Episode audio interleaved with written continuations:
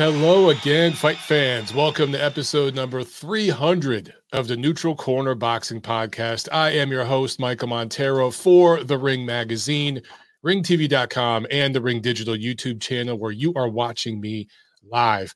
I can't believe it. We are three hundred episodes into the Neutral Corner. T N C number three hundred for the week of February twelfth is here. It is Super Bowl week, as you can see. I'm rocking the Los Angeles Rams cap. I think they're going to get it done this Sunday in Los Angeles. This is what, the second year in a row that there is a team representing the city uh, that the city th- that the Super Bowl is being played in. Of course, last year, Tampa Bay, the Tampa Bay Bucks won it. This year it's in L A, and the L A Rams are in it. Although I do have to say, if the Cincinnati Bengals win, I won't mind. I mean, that's a feel-good story over there. I just, you know, I've been a Rams fan long before they came back to Los Angeles for se- you know several different reasons. So I- I'm going with the Rams, but I just want to see a good game, and I'm going to tune out the commercials in the halftime show because they're all going to be trash. Anyway, T N C three hundred, guys. Wow. I, I this show, I can't believe it just keeps on going. It keeps on growing, and you guys are a major, major part of that, obviously. And I, I can't thank you enough for all of the support over the years in a lot of different ways. You guys have spread the word about the show. You've also contributed in other ways. Uh, a lot of you have contributed financially. You've rocked M O B gear uh, and, and representing the brand out there, getting the name out there. And because of you, the show has continued to grow, and uh, it's going to continue to grow more, man. I, I can't even imagine what the next three hundred shows is going to look like. I think it's going to be pretty damn amazing. Um, so one thing's for sure, I definitely want to start getting some guests back on the show. I kind of haven't done that for a while. I've been focusing on just getting to the news and covering the show and, and getting you guys on the phone lines and stuff. But I want to start bringing on some guests, and I'll start doing that again shortly. I promise you. Okay. I've just had a ton of projects and stuff, but I've got a few guests lined up in the queue. I've talked to them, and we've cleared it and okayed it, and they'll be coming on over the next month or so. But uh, real quick, I want to talk just about T N C, man, because, well, before I go any further, I want to remind you guys, uh, my website, montero on boxing dot com. Go over there. That is where, if you want to contribute to the show, best way you could do it is go over to my website, montero on boxing dot com. There are buttons there where you can tip the show. If, if you want to, if you enjoy the show today and just want to give a dollar, you can go there. My Q R codes for Zelle and Venmo are there. You can also do a PayPal request. And there's an order form if you want to get a Montero on Boxing t-shirt. We got six different colors. A bunch of you guys have been ordering since I launched the site a couple weeks ago. So thank you so much. That has been awesome, man. We have sent t-shirts all over, all over in the last couple of weeks. That's been pretty damn cool. But the Neutral Corner, a couple little facts I just wanted to show you guys. Um, this was the original episode. Look at this, man. L- look at me. Oh my God. This is the first T N C, and it's um it's literally me sitting in my living room at my old apartment in L A in this same damn chair, by the way, right? Oh no, actually I have this same chair. It's in my office upstairs. Sorry. I did get a new chair, a new nicer chair for my for the show here, but I still have that chair. It's in my office upstairs, um, where I do my computer work and stuff. But I would literally just sit there in front of this camera and talk. This this first episode was sixteen minutes and twenty-three seconds. And the camera, I didn't understand camera angles. So the camera's like underneath me. So I'm laid back in the chair and I'm looking, I'm looking down there. I got my, my chin smashed in. So I have like this massive double chin thing right there. That's literally because I have my head back and I'm just going like this, looking down at the camera. The camera was almost like at waist level as I sat there. But look at the uh, look how I titled it. I just said the Neutral Corner one. Con, Brooke, Joshua, Selby, Linares. I just put fighter names, right? And I thought people would just figure this out. Like I literally just put, I, I think, okay, Con, Brooke, Joshua, Selby, Linares must have all won because I have their last names. And then Guerrero, Martinez, Cotto, Gil. I think those were two fights I must have been previewing. But the, the the title was horrible. The thumbnail was horrible. Look over here. I don't know if you guys can see this. The thumbnails was uh, this Lego character with my head at the top. Just so bad. I mean, so cringe, man. I'm wearing an Italia shirt there, an Italia jacket that's actually see-through, and I didn't even think to put a T-shirt on underneath it. God, I didn't shave. It's just so bad. Uh, let's see. Yeah. In this episode, Michael Montero reviews the Premier Boxing Champions card headlined by Amir Khan's victory over Chris Algieri, a big card in the U K featuring bouts with Kell Brook, Anthony Joshua, Lee Selby, and Jorge Linares, and then previews the upcoming P B C card in Los Angeles. Headlines, I meant headlined, but I have a typo that I never fixed. Headlines by Robert Guerrero, at a and the one fifty-seven pound catchweight fight between Miguel Cotto and Daniel Giel. Now, I remember I actually uh, went to that Robert Guerrero card because that was an afternoon card. That was an interesting card from P B C.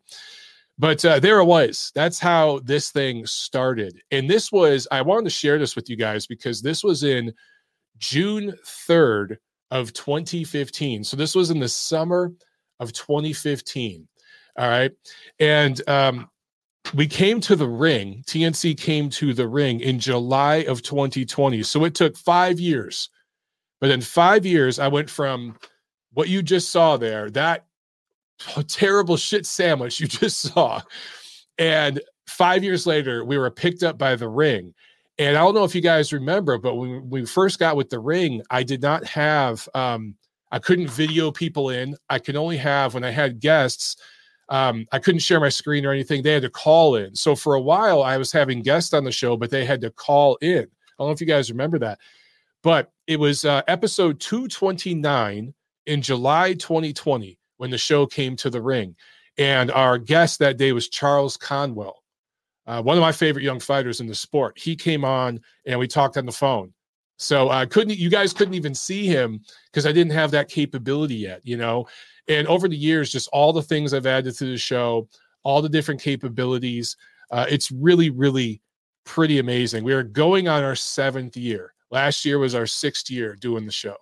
And we're going on our seventh year. And what I'm proud to say is by this summer, it'll be two years with the ring, uh, T N C with the ring. That is pretty damn cool. And you got to figure, uh, we're at episode three hundred right now. Like I said, when we came to the ring, it was episode two twenty-nine. So by the time we get to three twenty-nine, which will happen this year, it'll be one hundred episodes at the ring. That's that's an accomplishment. That's really, really pretty cool. Uh, the Ring is one of the most reputable uh, brands in the sport in, in regards to boxing media. Goes back a century. And now my show is exclusive to the Ring. And this year, at some point, maybe in the summer, we'll hit uh, one hundred shows at the Ring. And uh, it'll be two years at the Ring and seven years total this summer that I've been doing this show. And just to see the growth, it's been pretty awesome. Now, I was thinking about doing this whole three hundred episode special and having um, some friends on and some guests and all. And honestly, guys, I just couldn't because I'm so bogged down with work right now. I have several projects that I'm working on, uh, both in boxing and stuff outside of boxing. So I'm just completely bogged down. I, I last week, I only worked out once. I had that much work. And you guys know, I'm a gym rat. I like to work out five, six days a week. I worked out Monday. I did not work out the rest of the week. I got back to the gym today. It's my first time in the gym for a week. So that tells you how busy I have been. Um, crazy, crazy busy. So I'm, I apologize, you know, because I feel like episode three hundred, we should be having some kind of party going on. But maybe four hundred, maybe five hundred. We'll have something special lined up then, but it's just business as usual uh, for episode three hundred. All right. As far as news and notes goes, Ryan Garcia versus Emmanuel Otago is set for April ninth in San Antonio, Texas. So I don't love this fight for Garcia. I do see Tago, Tago as a step down opponent slightly from Luke Campbell, but I'll say this. He's a tough guy. He's going to give Garcia rounds, which he desperately needs. In fact, there's a chance possibly that this fight goes the distance, and Garcia desperately needs those rounds. Uh, Tago is a guy who's been in the gym with some good fighters. I think he was a key training partner with uh, George Kambosos for a while. So uh, he's been in the gym with top fighters. He can handle himself in the ring.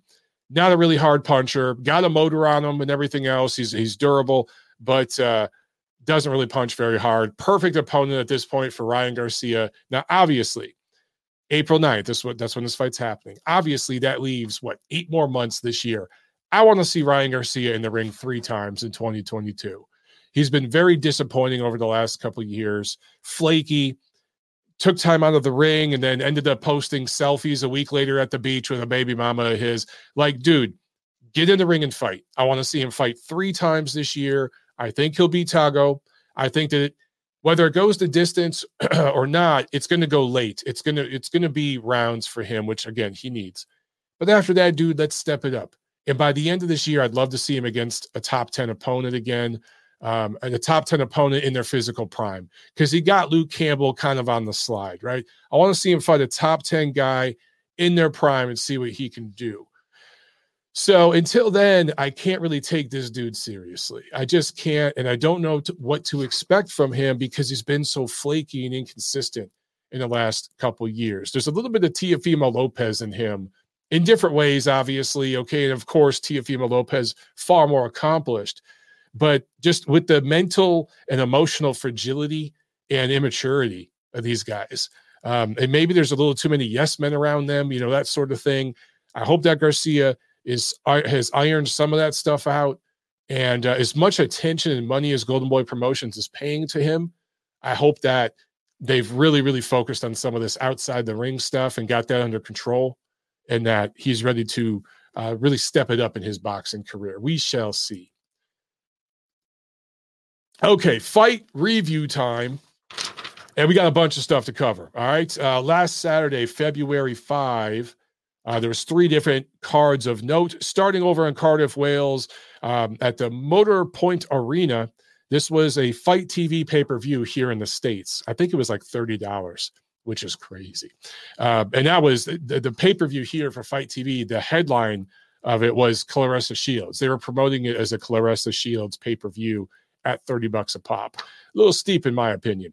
Uh, anyway, Chris Eubank Junior, unanimous decision win over Liam Williams in a twelve round middleweight fight. This was the main event on that card over there. Williams dropped uh, in the first, the second, the fourth, and the eleventh. Talked a lot of trash, sent some really nasty stuff about um, uh, Eubank Junior before the fight. Like he wants to see him dead and all this kind of stuff. There were people out there that were trying to compare that to some of Deontay Wilder's rhetoric when he said he wanted a body on his record and, and some of the divisive political racialized stuff that Wilder got into. Absolutely no comparison, completely different um, uh, situations, completely different contexts. Uh, in this case, you know, Williams was talking specifically about an opponent they didn't like. It was fight week hype. I do think it was kind of classless and distasteful what he said, but to compare that to Deontay Wilder multiple times, stating on multiple platforms that he wants a body on his record. Anybody, never really specified an opponent. Um, you know, just a completely different context there. And people should know better. But the, the people that tried to make those comparisons, there's a political agenda at play there. And uh, I'm not going to buy into that. Anyway, for Williams, he's now lost two in a row. He lost uh, to Demetri- Demetrius Andrade in his last fight coming in, and now lost uh, to Eubank. What's interesting is Eubank beat him arguably worse and maybe more uh, decisively than Andrade did. Maybe Andrade won more rounds. I don't know. It's about the same. But Eubank got the four knockdowns. And uh, some people thought that he should have closed the show and knocked him out. I, I don't know. I, I just I don't think Eubank is quite at that level. But Eubank might be at Demetrius Andrade's level because now, again, maybe Williams got softened up by Andrade. He wasn't quite the same guy against Eubank. I don't know.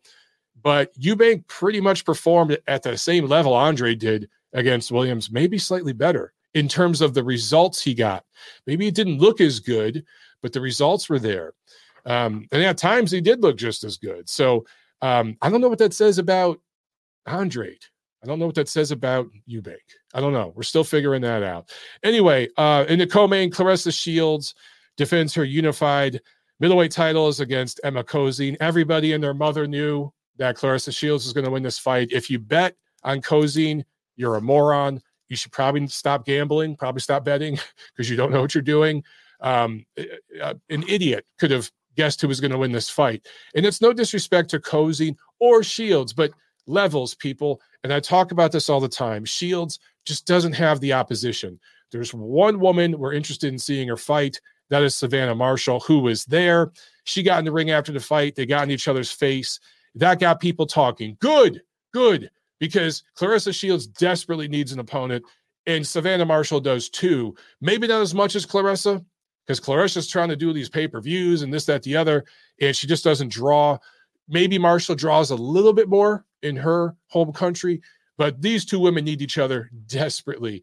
So there's no reason why they shouldn't fight two or three times, honestly. They need that, and it could really build uh, women's boxing for the bigger girls, okay? Because the little girls, there's there's enough uh, competition now.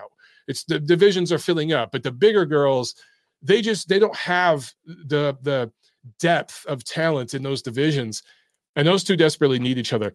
Uh, social media, of course, is completely split. Who would win that fight? Good. Half of the people out there think Marshall would win. Half the people think Shields would win. Well, that's good. That's what you need. And both of those fan bases, particularly Shields' fan base, kind of polarizing, got their heels dug in, one hundred percent sure their girl would win that. That's what you need going into a fight like that to sell it. So hopefully that fight can happen at the end of this year. If a fight between Marshall and Shields can happen in twenty twenty-two and it's remotely competitive and close and, most importantly, entertaining, maybe it leads to a rematch or a rubber match, you know, uh, down the line, uh, a rematch and a rubber match, I should say. That could be big for both of those ladies' careers and women's boxing above one forty-seven pounds. Uh, as far as Shields' power, she just doesn't have power. The punches are arm punches. They're on the back foot. They're thrown properly. They're th- they're thrown with precision and accuracy and, and athleticism and talent. And she's a physically strong girl, but she just can't crack an egg with her punches. And that's why I really think a fight between her and Marshall would be very entertaining. Marshall's resume is, is shit. She has not fought even the level of opposition Shields has, and Shields' resume is shit. So again, these two need each other. Marshall has looked more powerful, and maybe she is. Her punches are more thudding. She's a more powerful puncher against lesser opposition. But I think Marshall probably would have stopped Cozine, right? Probably would have stopped her. Um, but I, I do think Shields is more athletic. I think she's faster. I think she's a more accurate puncher. I think she's improved more as a pro. I think that the betting lines with the Vegas odds makers will have Shields as the favorite going into that matchup, regardless of where it's held, but especially if it's held here in the United States. Uh, maybe they work out a two-fight deal where one fight's over there, one fight's here, or something like that. I think odds makers will have Shields ahead. What I want to see is if Shields can't hurt Marshall, how is Shields going to respond when Marshall starts landing some hard shots from range because she's a tall, long girl on Shields? That's going to be an interesting matchup, man. I know a lot of a lot of you guys don't really like women's boxing, but admit it, you'd watch that damn fight. If and when that fight happens, you know you're going to watch. Just like a lot of you, you might not watch it live, but you're going to watch Taylor Serrano. That's a damn good matchup. You're going to watch. All right, uh, let's go to Phoenix, Arizona. Matchroom on the Zone at the Footprint Center in Phoenix. And uh, on the undercard, let's talk about the robbery of the year so far. So this was a ten-round uh, featherweight fight between Raymond Ford and Edward Vasquez. And Ford was, let's just say, very fortunate to walk away with a split decision win here. Um, Dennis O'Connell had the fight scored correctly. He had it ninety-six ninety-four or six rounds to four for Vasquez. I think at best you could say that this fight was a draw for Ford. But Judge uh, Chris Wilson, who I've never heard of, had it ninety-seven ninety-three for Ford, and Ruben Rocky Taylor, who I've never heard of, had it ninety-eight ninety-two for Ford. So that's seven rounds to three, eight rounds to two. Um, the broadcast team there at the Zone, they were outraged. They didn't agree with it. And I got to say, this fight was competitive. It was close. You can, if you were giving Ford the benefit of every doubt in every round, you could have this a draw. Maybe somehow, if you're just completely biased toward him, you have it six rounds to four. But for two judges to have it that wide, eight rounds to two, seven rounds to three. That's why I use the word robbery here. That's just disgusting. And that screams of two scorecards that were filled out before the fight began. And I'm not saying that these guys, uh, maybe they're just completely inept and they don't know what the hell they're watching. Maybe they've never spent time in a boxing ring. I don't know. But maybe there is some influence there from somebody involved in the promotion that talked to these guys. And it's just like, hey, you know, Ford's the guy we're we're pushing. I, I don't know. I really don't know what happened here. It's it's difficult to say, but this is absolutely an example of a shit scorecard that screwed this kid, Edward Vasquez, out of, you know, if you're gonna if you're gonna screw the kid, at least give him a draw, because now he has a loss on his record. I, I think both of these guys came into this fight with like about ten pro fights. Uh, neither one of them had a loss. Now one kid has a loss, and the other the other one doesn't. Ford doesn't look that great in his last two fights. And I should give Ford a little credit because he narrowed the gap the last few rounds. He had a late surge and made the fight closer because of how he closed the fight. But the guy who did the better work, I felt throughout, slightly, it's not like he dominated, but slightly better work, was Vasquez. And again, eight rounds to two, seven rounds to three. I just don't know what these guys were seeing. And I'd love to see that. And I should mention for the record too, uh, Eddie Hearn, who promoted this event, was there, and he said he disagreed with the scorecards, right? And he promotes Ford, but he said he disagreed with the scorecards. I'd like to see Eddie back up that talk. I'd like to see the sanctioning organization and the local commission there in Arizona all come together and see if they could run this back and do a rematch, because that was just an unjust score. And I, I think that's the shittiest score we've seen so far in twenty twenty-two. Not that we're that far along. We're only like a month in, but so far that's the top one. We'll be talking about that at the end of the year. All right. Also on this card, uh, women's um, fighting, uh, Jamie Mitchell defended her uh, bantamweight title for the first time. T K O two win against Carly Skelly of the U K, knocked her down twice, and the skill level gap was apparent from the opening bell. I mean, how was this woman in a title fight? This was a W B A title, so say no more. And Mitchell won the title last year against Shanna Courtney, who I think lost the title on the scales, but then she she won anyway. And then um, beat uh, now her in her first defense, dominates Skelly. But I'm just like, how is this for a title fight? This woman just did not look like she belonged uh, in, in a professional prize fight at this level. At best, she belonged, and again, no disrespect to her, but she belonged in a four-rounder, like at the novice level. That's just how she appeared to me. So I want to give Mitchell credit. She did what she was supposed to do against this level of opponent. Um, but for Skelly, I, I just, I feel like her handlers really did her dirty, putting her in a fight like this that she clearly wasn't ready for. Uh, just, and they were going to bring her out. I think they're going to try to bring her out for the third round or something. Or no, no, no, I think, okay, that's right. After the first round, she got dropped. It was kind of out on her feet. They brought her out for the second, and I was kind of questioning that. But finally, the ref stopped in, stepped in and did the right thing and stopped this one. Uh, all right, let's talk about the main event. Jesse Bam Rodriguez, we talked about him a lot last week, and this was a big step up for him. Huge opportunity, though. Right place, right time. I think him and his team, um, Robert Garcia Boxing Academy, they did a fantastic job jumping at this opportunity. And the kid was ready. Gets a unanimous decision win against Carlos Cuadras, wins the vacant one fifteen pound title. Jesse Rodriguez is brothers with Joshua Franco, both from San Antonio, Texas. And now they both have titles at one fifteen pounds that they've taken back to their hometown. So this is a feel-good story.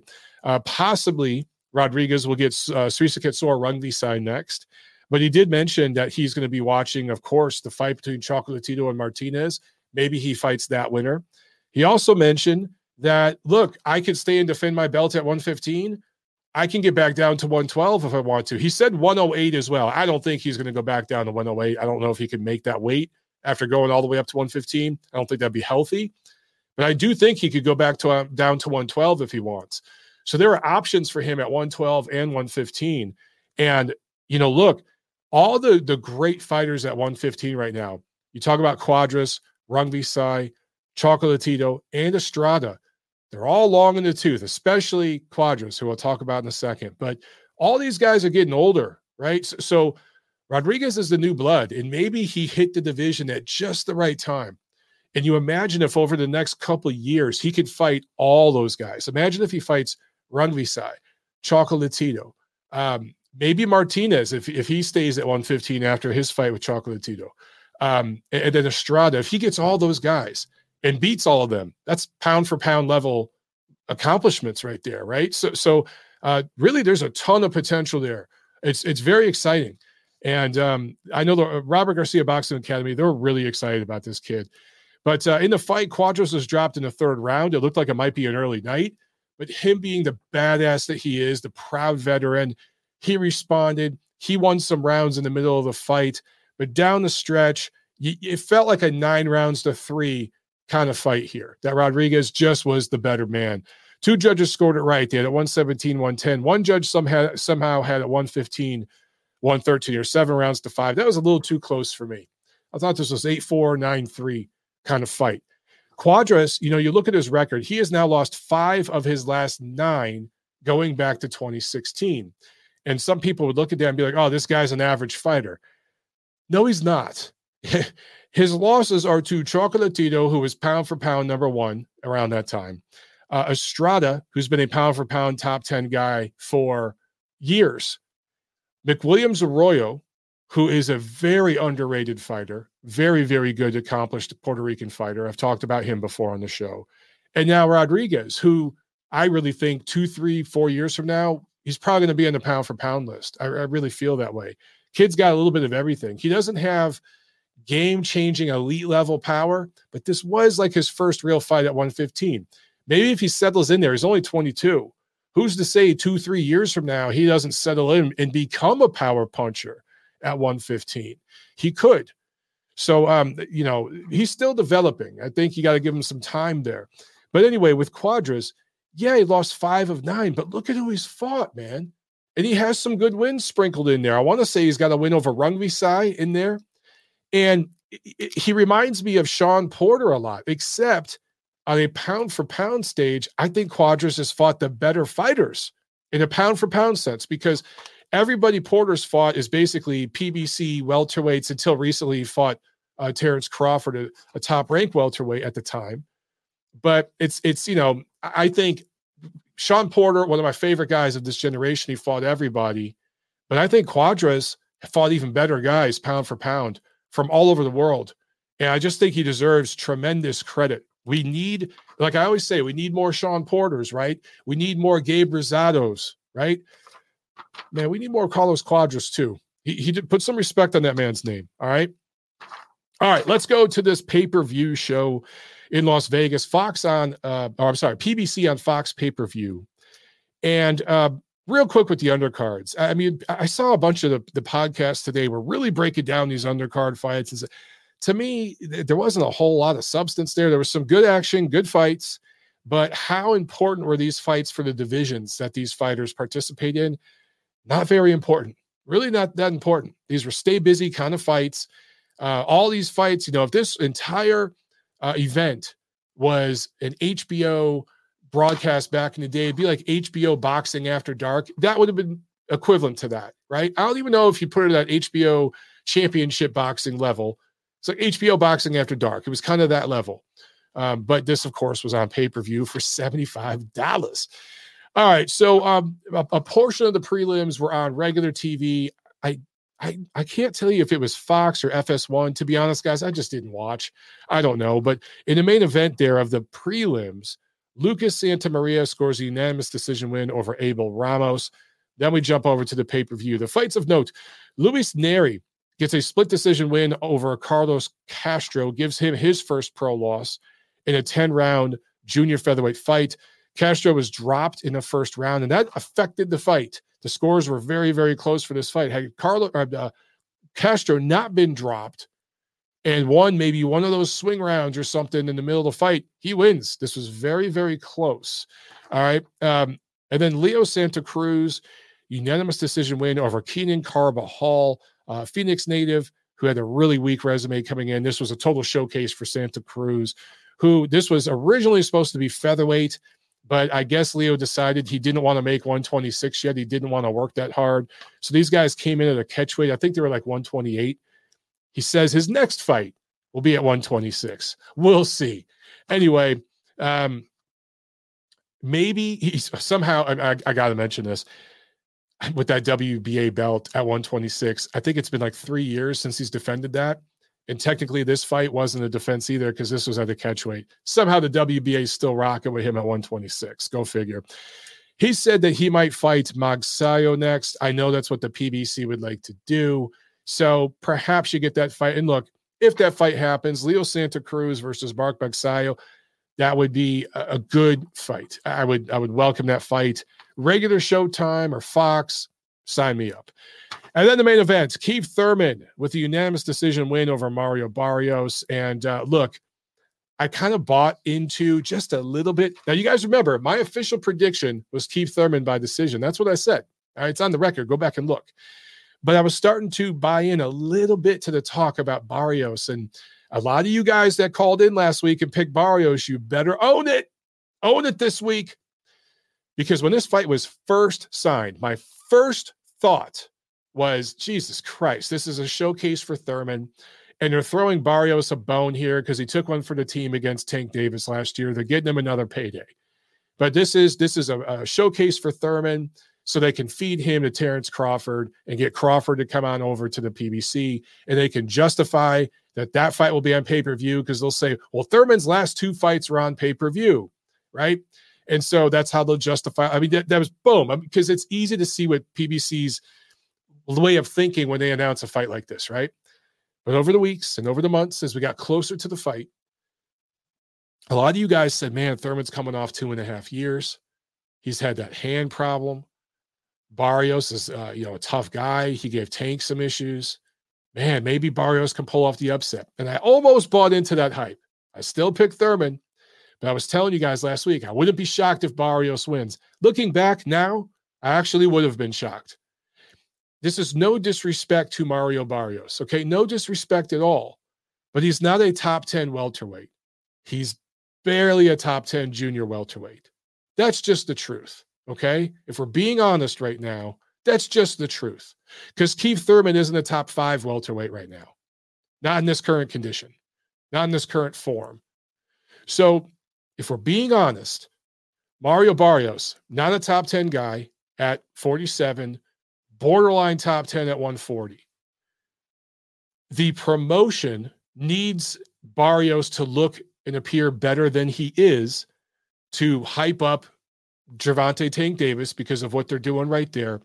And now because of what they're going to try to do with Thurman and Crawford and everything I just explained to you guys. So, um, and even if Terrence Crawford never signs with P B C, which I think he will, but let's just say it doesn't happen.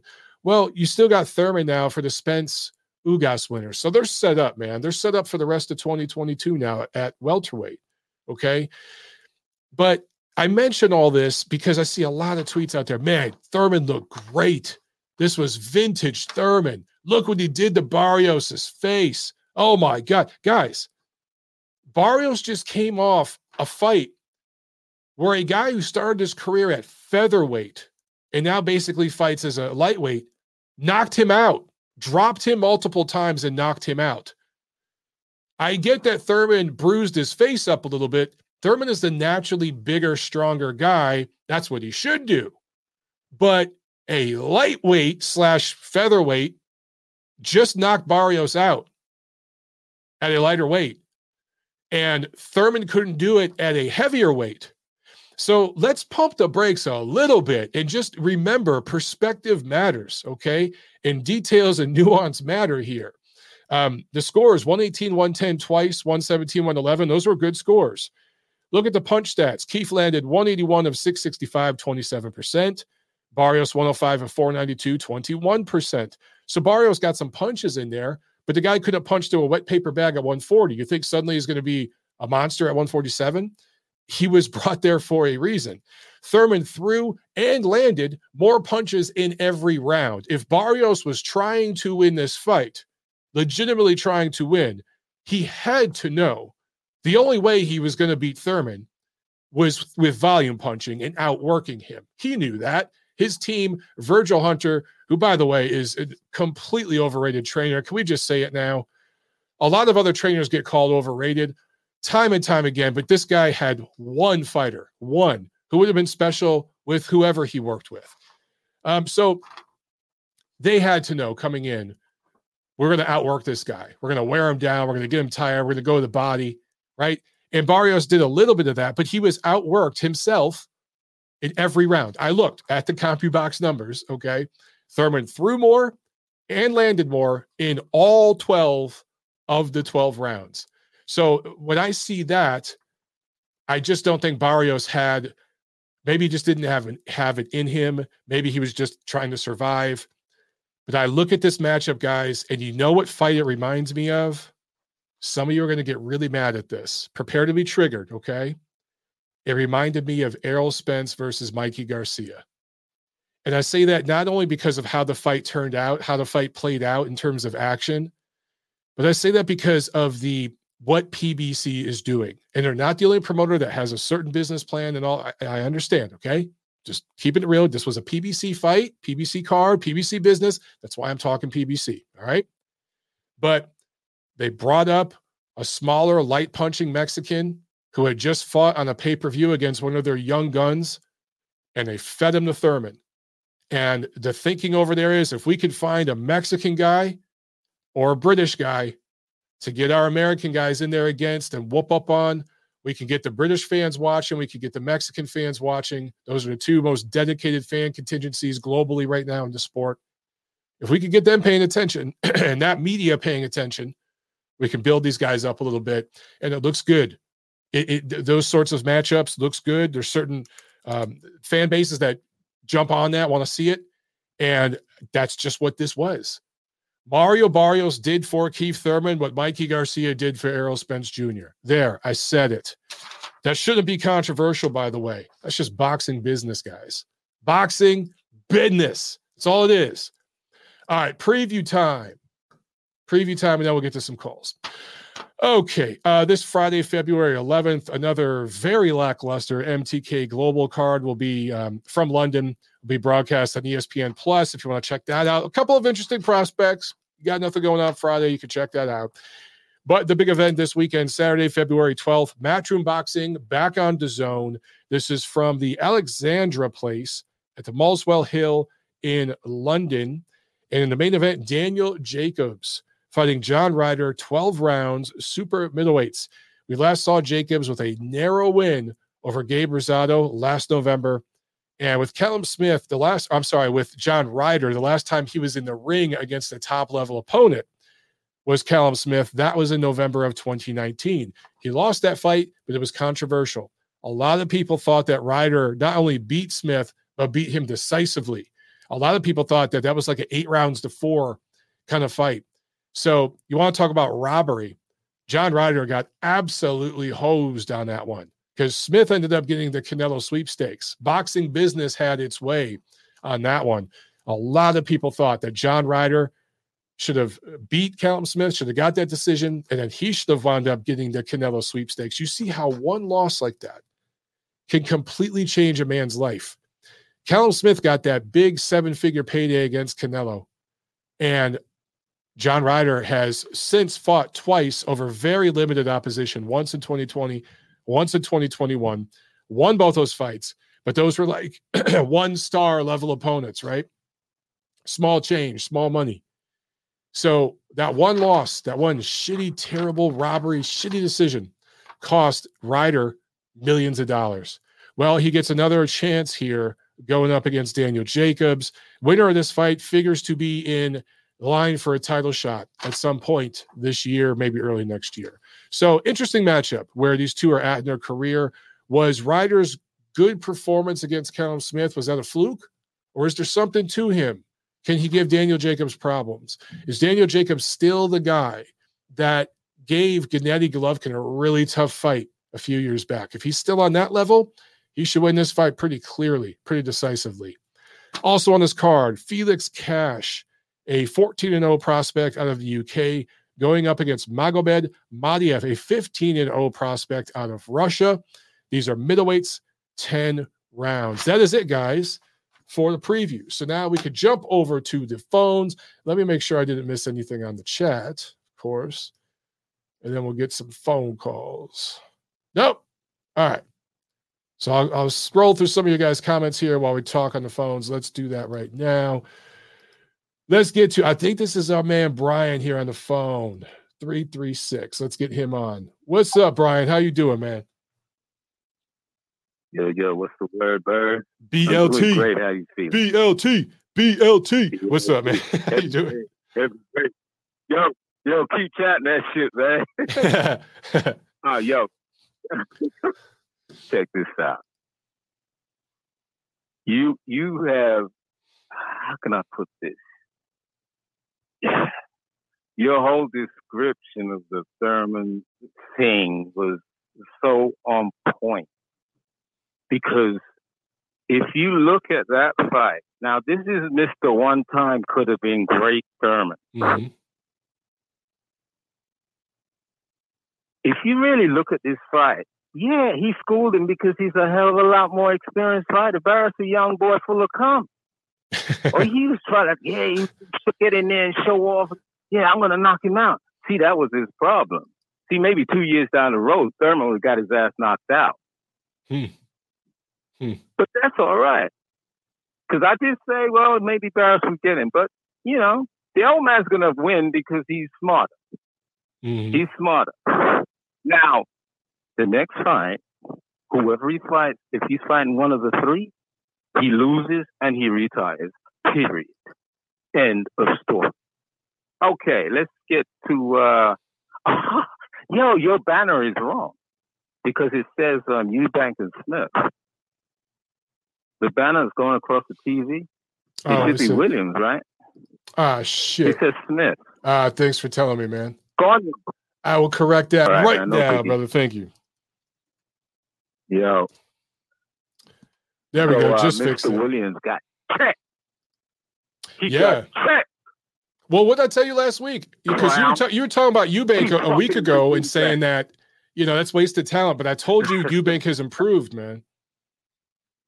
Yo, yo, I've always been in Eubank's corner because I like it. I like, and I like the way that, um, oh, shit, who's training now? My man. Um, ah, the trainer now. What's his trainer? Eubank's trainer now.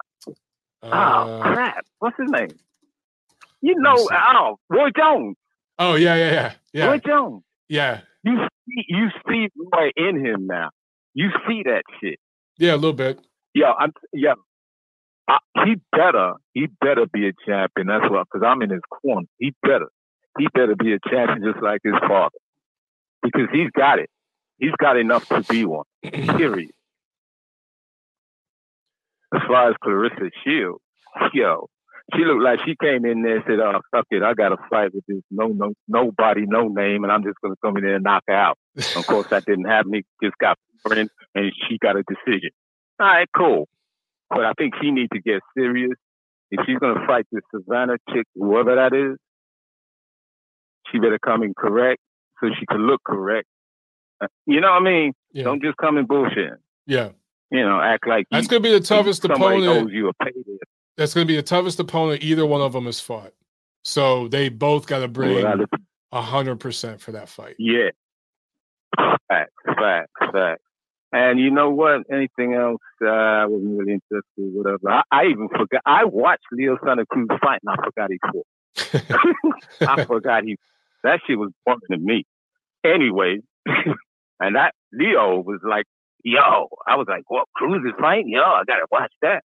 So, you know, I mean, I hope that, you know, well, we'll see next fight, right? Um, I think that's about all. Though. Yeah. I, I, I really don't have any other comments or anything else. Fantastic show as usual. Keep it up, man. Always will be watching. And one day we're gonna hang out in Atlanta for real. Cause you like working out, bro. I like working out too. I, I worked out with Insanity. You know what it is? You know what the Insanity is? Yeah, I've heard with, of it. Um, I heard about Deontay. It. That's what I do. That's what I check it out. That's what I do. So when I when I come down to Atlanta, bro, be ready. Cardio all the way, son. Cardio, and then ca- cardio followed by beer. Ah, there you go. That's what's up. Better then. Yo, All right, B L T. You take care of yourself. All right, you too, man. Everybody. I'll talk to you again, maybe Friday, I suppose. All right, peace. Uh, all right, peace, man. Take care. There it goes, B L T. Hey, uh, Tiff just brought me the mail. Look what I got. Oh, let me cover, make sure my address ain't out here. Go get some, I'll get dog shit sent to me in the mail. Boom, New Ring Magazine. Let me crack this open, guys. Let me, I can hear the wrapper. Let me rip this open. Just in time for episode three hundred. And the reason why I want to crack this open, um, like I said, I got two two articles in this issue, but the one that I really want to show you guys is The Rebirth of Kronk. I'm going to go through this real quick, all right? Um, I'm proud of all my articles, but this one had a special place in my heart because you guys know I'm from Detroit. It's my hometown. Boom! Check this out, man. Uh, it was it was so awesome talking to everybody um, involved. And now, um, you know, John LePack, the business manager there at Kronk, is like, man, you're a part of the team, Mike. You're, you're Team Kronk now. Oh, I'm like, what? So we got all kinds of stuff that's going to be coming up this year and beyond. And uh, and by the way, that includes Atlanta. Kronk might be coming down to Atlanta in the next couple of years, ladies and gentlemen. There might be a Kronk Atlanta. What? Check this out. There's John right there. There's um, John LePack. He's the new business manager of Kronk. There he is, of course, with my child, one of my childhood idols right there, Thomas the Hitman Hearns. Um, yeah, man, it was such an honor to talk to. Uh, well, there's there's Sylvia Stewart Williams. Oh God, I keep, that's uh, Emmanuel's daughter with Jeff Stiers. Um, they're heading up the new Kronk. Anyway, guys, check that out. All right. New issue of the Ring Magazine. Boom. It's the April issue is out. And we have matchups, dream matchups for every division. It's very old school. We we pick like the best possible matchup in each division.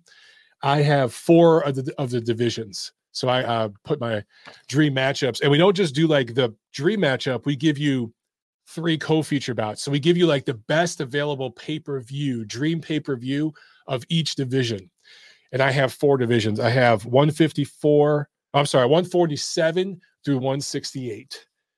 So you guys could check that out. All right, back to the phone we go. We got a bunch of calls lined up, guys. So we got to make these quick today, all right? Let's go to four four three. You're on the show. What's going on? Yo, Montero, it's Rod. I called you from um, last time. I called you from my New York number. Rod, what's up, man? Yeah, I remember you. It's been a hey, minute. What's up, brother? How you doing, man? Yeah, yeah. Um, good, man. So I was just calling in to weigh in, to weigh in on the Keith comeback. You know, um, let, let me get this out of the way, but it's no bias. But Keith is my favorite fighter. He's the one that got me back into boxing. Okay. So, um, Thur- in this era, Thurman to me is the most complete fighter.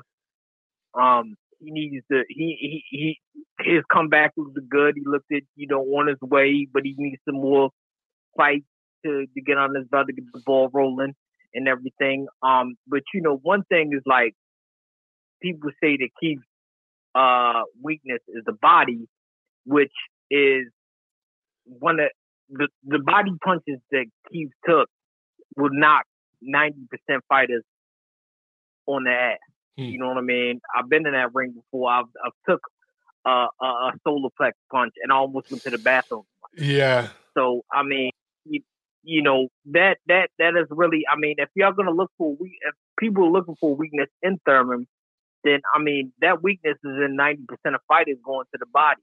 You know what I mean? Like, so I think that Thurman, once he gets back rolling one hundred percent, I mean, Thurman will be back on top, and I can't really see anybody beating him. He has more. I think Crawford would be a better fight with Thurman because he can keep up with, with, with far as speed wise and and you know his his his technical speed and everything. But again, Crawford to me is not show enough battle tested at one forty-seven. I mean, he beat Sean Porter, but I was never crazy about that. I mean, that's the best name at one forty-seven Crawford has, but Sean Porter wasn't really that skilled of a fighter. I, I, I knew he was going to beat him, you know, with no question. I wasn't surprised at that at all.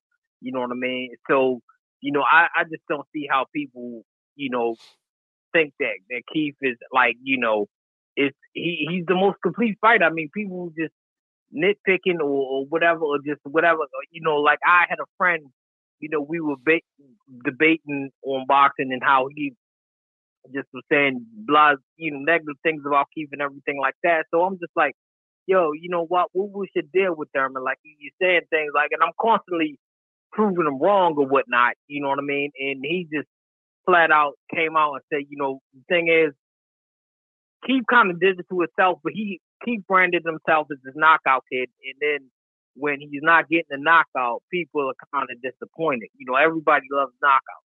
You know what I mean? So the thing was, he he just he just was Thurman was too he his thing was he Thurman was too much on his high horse about he's a knockout kid. So he was just disappointed, and then people get disappointed when, you know, Keith doesn't get the knockout because that's how he brands himself. You know what I mean? But and I'm like, well, the man is just getting back. He's been two years off. You know what I mean? And you know, for two years off, I mean, for a sport like boxing, you might, you know, he was semi-retired. Yeah. So yeah. I mean, he to get back. I mean, he, he looked really good. I, I saw, I saw the old Keith. He looked better than, of course, the Lopez and the Pacquiao fight. And he looked at like he, he, you know, all any injuries that he had were, were completely, you know, that surgery that he really needed, you know, um, is is it really helped him. And um, I hope he gets some more fights. You know, um, of course that Barrios fight was the tune up, and he should take some more tune ups, and then should be back rolling. So that was my call, Montero. I'm hang up and then, you know, continue listening to the show, brother. So what it's in, and um. you know, either or number I'll be hitting you from. So, right. You know, if I get a new one, I'll make I'll make sure to let you know. So, all right. Thanks a lot, brother. I appreciate it, man. Have a good one. All right, brother. No problem. Take care. I'll say this about Keith Thurman.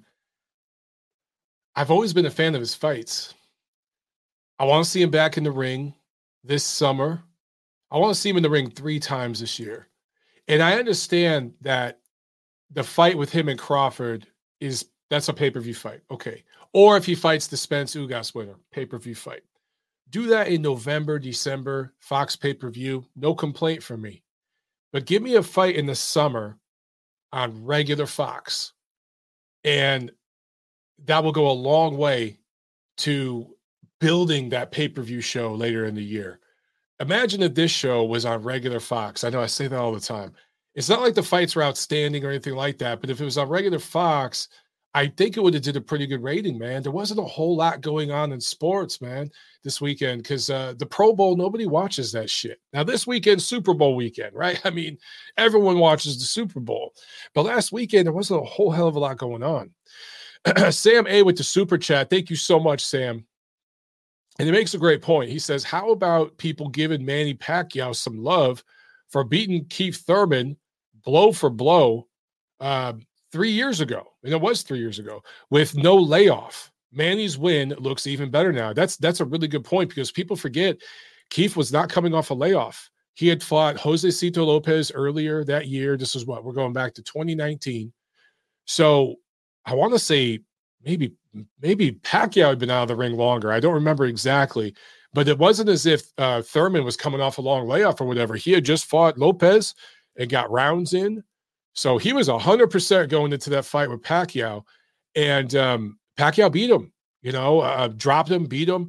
So that is a really, really good win for Manny. And it just shows uh, on any given night, you know, even well past his best, he was still special. Just a special fighter, man. All right. Back to the phones we go. And we're going to go to Ontario, Canada. two two six, you're on the show. What's going on? Hey, Mike. How are you, man? Hey, is this Chad? It's Chad. Chad, what's up, man? Hey, not much. Um, yeah, listen, first of all, uh, happy three hundred, bro. Thank you very much. Congratulations. Yeah, yeah, congratulations on that. And um, I'll just be quick because I know you got a lot of calls. First thing I want to say is just uh, how, as a fan, that Rodriguez and Cuadras fight just uh, like made me so happy. Mm. I mean, just everything about it, how the fight was made, right down to how it was fought. It's just everything I want from boxing. It, it delivered on.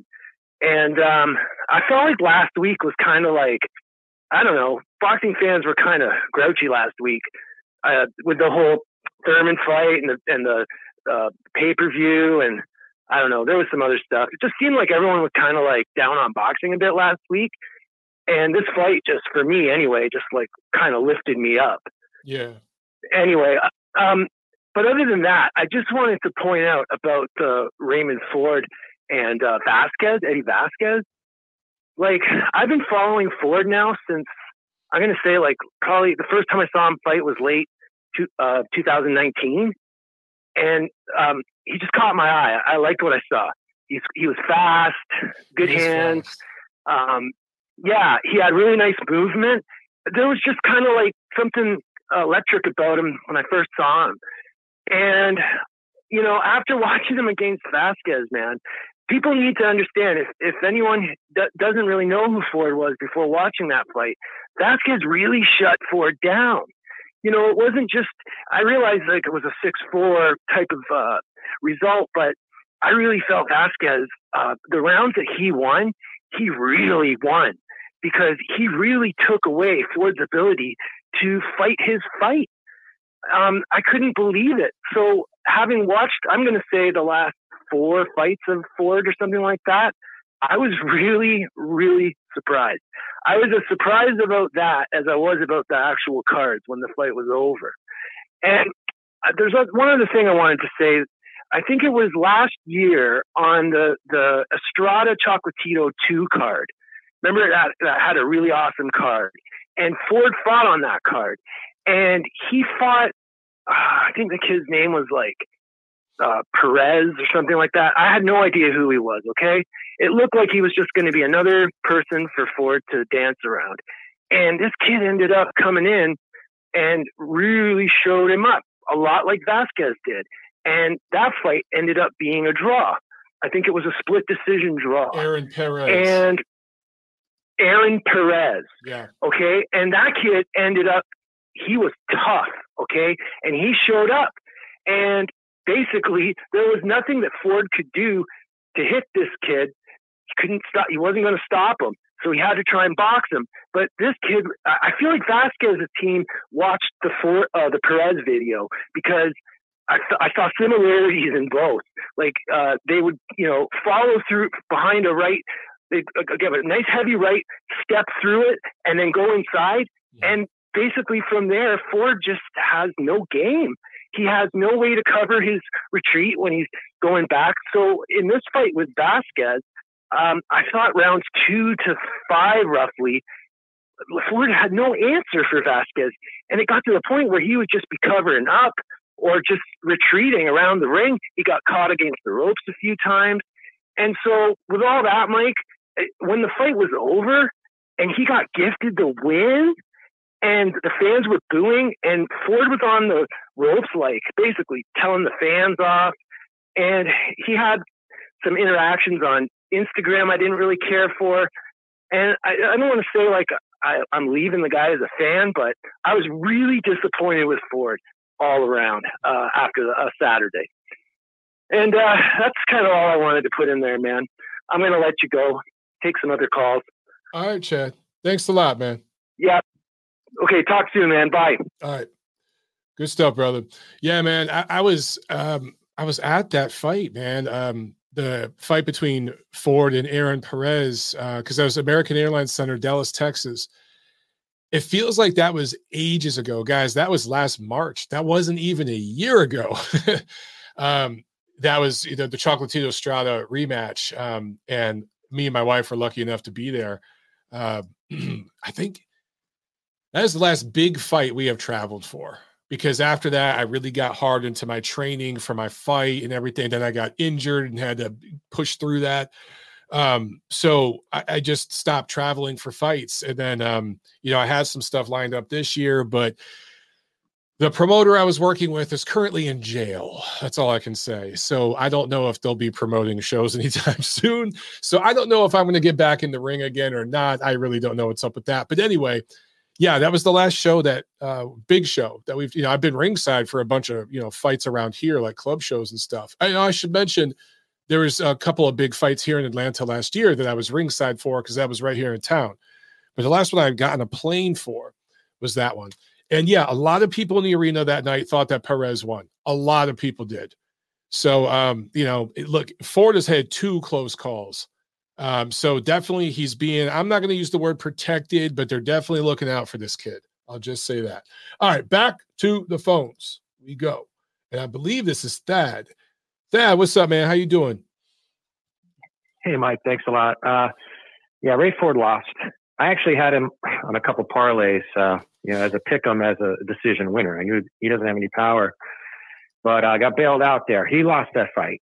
Um, and that brings me to the point where uh, how you said judges change lives in boxing. Mm-hmm. I wanted to see if you could maybe um, find Dave Tiberi. He, he runs a boxing gym in Tamaqua, P A, I, I believe. And he was robbed by James Toney in the fight in Atlantic City. I was on national T V. It was on C B S or something. Yep. And he never fought again after that. He went the Hagler route. And it changes lives. Now, he didn't even get a rematch, so he just quit. He'd be great to have on the show, hmm. you know, to have as an interview. And, and it puts in perspective how lives change significantly, for the better or, or worse. You don't really know. I think his situation is pretty good. But judges are robbing people, not only in the ring, but out of the ring. And there has to be some kind of legislation, you know, to monitor judges and their performances like the N F L does, and, and grade them. And if they if they don't grade properly, they, they just don't get fights. Because what's happening is that the promoters, they're putting them up on per diem. They're, they're you know, pay for their hotel rooms. The judges know that they're going to get work with the promotion company again, if possibly they score fights for their A-side fighters. I mean, that's, it's an unwritten rule, and that has to change. It has to change in so many ways. So I'm just hoping maybe you could track down Dave Tiberi, have him as an interview. I think it'd be awesome. Yeah, I'll do so that. So the fans could, could I kinda, think that'd be fun. Yeah, that'd yeah, be a lot even of fun. For the magazine. Okay. Absolutely. Yeah. And uh, as far as the Thurman fight, again, Barrios was just the guy. You see the type of competition they're putting Tank Davis in with. And the next guy that's that's going to fight, uh, that just fought Davis, I forget his name. They're they're hyping him up too. Don't put your money on him. Let's just put it that way. Unless they put him in with a soft touch. But there was so much hype around Barrios that I, I even sent you like a D M. Fox Bet does um, promotions and, and they have these like free contests, and they did it this weekend for that fight. And, and millions and millions of people were chiming in because you can win money. They all thought Barrios was going to win. They all thought he was going to land more punches. They all thought he was going to knock him out. And I sent you that before the fight, and I said, this tells you exactly why Vegas is putting the line where it is, because there's so much hype around Barrios and how P B C promotes Tank Davis, mm-hmm. that that's why they have to have those those lines so close, because the, the public, they're stupid. They just don't understand what, what it is. And um, in boxing, and Thurman, yeah, he had an easy time. But Thurman against any type of B or A-list fighter gets blown out. Um, I think if Spence has anything left, he knocks him out. Ugas, he might stop him. Crawford will definitely stop him. I think a good watershed fight for Thurman would be uh, Mean Machine Kovalevskis next. Hmm. They can make that fight. I know he's not P B C. That's a good But fight. That'll let you know where Thurman is. That'll let you know where Thurman is right now. So that's what I like to see. And uh, uh, another thing that was really entertaining, though, Uh, this weekend was the Claressa Shields debacle, where, of course, she goes the distance like we all knew. And I got to say, Savannah Marshall, she is hilarious. I'm a fan of this girl. Okay, she's got power, and that's like one rare thing in women's boxing you don't see. And women, they don't, they're not built to have upper body strength. They're built to have lower body strength. And she's one of the only girls I've seen that actually uses her legs to generate power. Mm.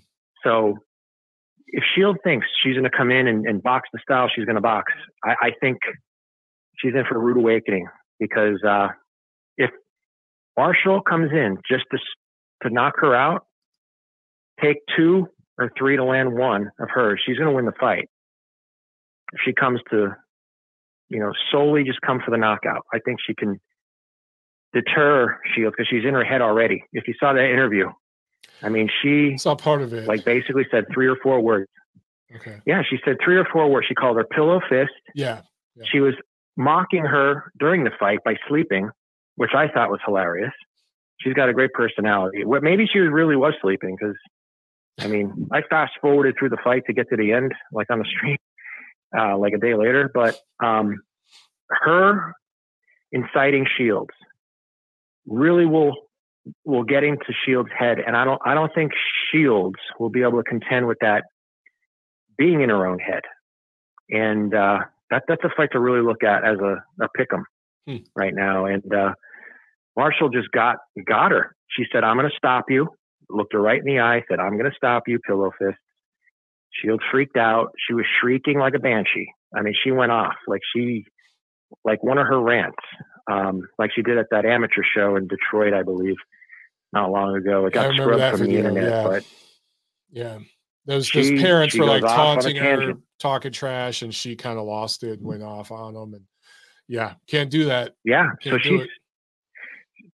That's her weakness, uh, getting her head, and I think she is. And uh, we'll see if this fight even goes down, because uh, I don't know. I think Shields might might pull out, but we'll we'll see. If she doesn't, then it's a pick 'em fight.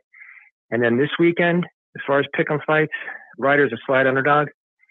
He was robbed in his last fight. Well, two fights ago against Smith, and then Jacobs got lucky by beating uh, Rosado.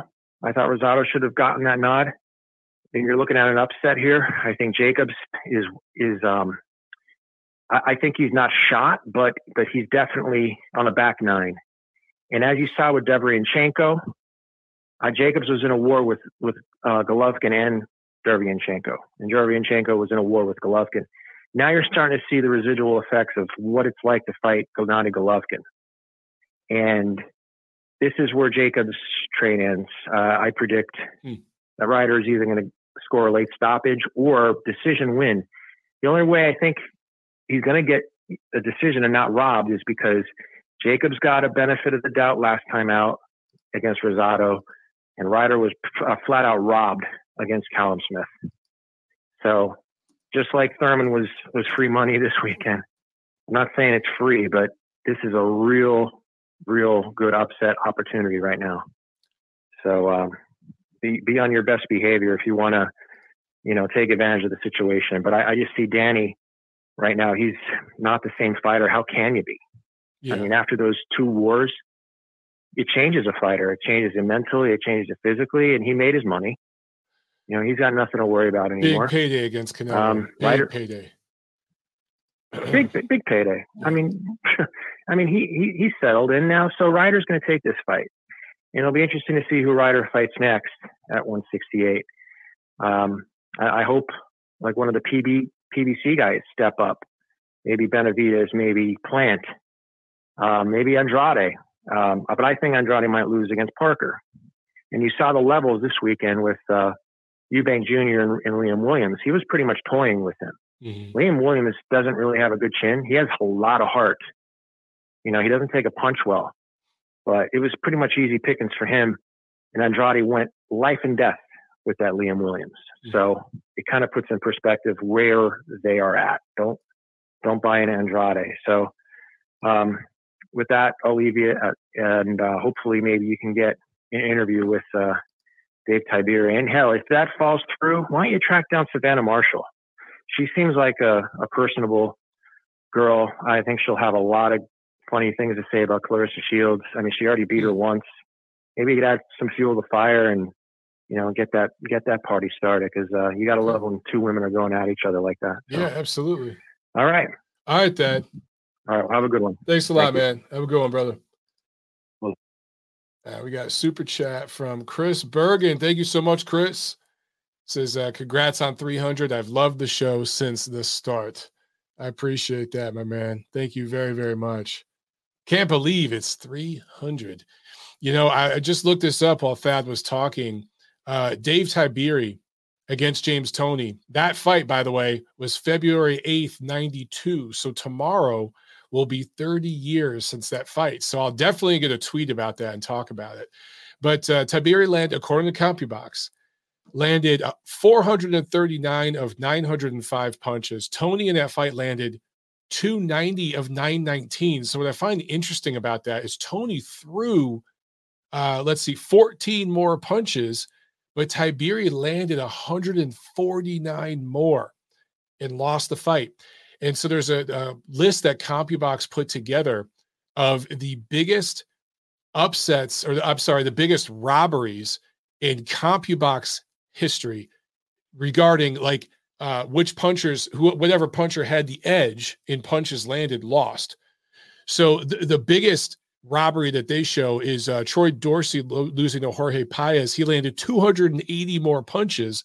Number two is the draw between Lennox Lewis and Evander Holyfield, where Lewis landed two hundred eighteen more punches. So those were egregious decisions, right? But number three, Tiberi Toney, where Tiberi landed one hundred forty-nine more. Um, and then there's a few on here that, I mean, man, I know all these fights. Tony's on this list twice because Mike McCallum landed one hundred more punches against Toney and still did not get the decision. So, um, oh, the, the Whitaker-Chavez fight. Oh, Whitaker absolutely won that fight. He landed ninety-one more punches. Uh, Oscar De La Hoya, the loss to Trinidad, he landed ninety-seven more. One of the losses to Mosley, the, the one he lost, he landed ninety-four, and he lost both of those. So interesting, man. All these fights, I might tweet this list out because this is very interesting. All right, all right. Enough of that. Back to the phones we go. Looks like we got Nacho here. We'll get Nacho on to do his thing. What's up, Nacho? Hey, Mike. What's going on? Uh, nothing much. Uh, congrats on the three hundred. Uh, I didn't know Thank you've you. been around that long. Um, but yeah, I mean, the, that's great. Hopefully it'll be another, you know, like you said, four, five, six hundred, it'll just keep going. Hell yeah. So, Hell yeah. Um, yeah, just, just real quick on the, on the cards this weekend. Um, Eubank Williams, uh, I'm a little disappointed on, in Eubank's performance because once he dropped him the first three times, Mike, I thought he should have stepped on the gas and taken Williams out. And the fact that he just kind of cruised to a decision and not really, you know, go out there to try to take him out was really disappointing. And then when they interviewed him after the fight, um, he literally said, oh, well, I didn't want to stop him. I could have if I wanted to, but I wanted to teach the guy a lesson for what he said about me uh, during the uh, pre, you know, the the pre-fight uh, conf- uh, conferences and everything. And I'm I'm just thinking to myself, eh, I don't know. If you really wanted to stop him, I think you could have. I think you just ran out of gas or you just felt like you were more comfortable in winning a, a wide decision. But um, but the cards on, on that one were pretty uh, interesting as far as like the the uh, ringside guys. Like Matthew Macklin, who works for Sky Sports, he actually scored that fight one fourteen to one ten, Mike. I couldn't I believe that. it. Yeah. I was like, there's no way that fight was that close. There's no way. Like, you could – the only way it could be that close is if you give every benefit of a doubt to uh, Williams, and I don't think you could. At most, I think you could have scored that fight um, one sixteen to one oh eight for uh, Eubank. There's no way that Williams got any closer than that. There's mm-hmm. no way it was a four-point win. But, yeah, that that just was crazy. Um, I wouldn't mind seeing Eubank fight somebody, you know, with a with a name next, but who knows? His career has been so mismanaged as far as like the guys they've had him face uh, over the last few years that who knows who he fights next. But um, uh, Saunders is out here. Uh, Billy Joe's out here calling him out, said he wouldn't mind giving him the rematch, which I thought was kind of hilarious because I don't know, after that busted eye, I, I seriously doubt he, he's going to be coming back uh to face somebody like Eubank right away. Um and then the other one uh with uh Cuadras and uh and uh Rodriguez, uh Bam, I give him credit. He went out there, but it was like I said, Mike, I think they knew that Cuadras was a little faded, a little shop worn, yeah. and they caught him at the perfect time, and Bam went out there and he did his thing, and congratulations to him. You know, he's a, a champion now. Um I wouldn't mind seeing him take on the guy's at one twelve before he steps up to one fifteen, because I'm not sure if he's necessarily ready for the top guys at one fifteen just yet. Um, I think I'd like to see him go back down to one twelve and take on some of the titleists there and kind of get a little bit more seasoning under him before they move him up to fifteen for sure. But the kid is talented and the kid's got a a bright future ahead of him as long as he stays in the gym and doesn't let, you know, outside of the ring stuff distract him. But, you know, it was a, a very good performance by him. Um, just to touch real quick on the fight that uh, Chad talked about, the Ford Vasquez. Man, I can't believe that those judges legitimately saw Ford win that fight. Uh, seven rounds and eight rounds yeah. on the two cards uh, that they gave him. That's insane. At most, that fight should have legitimately been six four for Vasquez, I thought. Yep. There was no way that Ford won seven and eight rounds. Those two judges, well, it was criminal what they did to the kid. And it's unfortunate because um, I seriously doubt he's going to get another shot at Ford. I mean, Eddie Hearn has done rematches before, but I don't know. I'm going to wait and see if he decides to give that guy a rematch against Ford, because I think the kid legitimately deserves it, but we're, I'm not sure if uh, Team Ford will legitimately, you know, run that back right away. They might, you know, decide to wait or maybe just move on altogether after the, the hoopla dies down. And then with the P B C card, um, the Neri and, um, and Ramos, uh, Jesus Ramos, they both look good in their fights. They, those two fights were probably the the most entertaining fights out of the, the four on the pay-per-view. Yeah. Um, the uh, the Santa Cruz Carbahal, I, I told you, Mike, I just had a feeling that Carbahal was just a guy, and I thought if Santa Cruz had anything left, he was going to win, and he did. He won that easily. Um, the one thing I did find out about him was there was a report saying that Santa Cruz would like to take on the winner of uh, Lee Wood and Michael Conlon next month in order to, you know, unify that belt of his to make sure he holds on to it. And I thought, okay, I don't mind that fight at all. If we're not going to get anybody else, I wouldn't mind seeing him pick on the winner of that in order to see how how good either one of those guys, Wood or Conlon, is against Santa Cruz. I wouldn't mind seeing that at all. And then just with the uh, main event, you know, I give Thurman credit. He went out there after that long layoff, and he did his thing. He beat Barrios pretty soundly. There's not much that can be said as far as positives on Barrios' part. He was just there and just got beat up. And, um, you know, maybe the kid eventually grows into the weight class, and uh, down the road he gets better. But, yeah, Thurman just took him apart the other night, and he won that easily. But I'm with a lot of the callers and, and other people who have said, I don't believe Thurman is a legitimate threat to, like, the top five guys in the division. I think Crawford beats him. I think Boots and even Virgil beat him. And even Spence, if Spence has legitimately anything left, even I think he could still beat him. I, I definitely would like to see Thurman fight another guy yeah. in the top ten just to really prove that he's back, but I doubt it. If anything, I wouldn't be surprised if we saw somebody like Abel Ramos, or maybe even uh, maybe even uh, Josecito Lopez in a rematch. You never know, Mike, because it is P B C, and they like to, you know, mix and match certain dudes.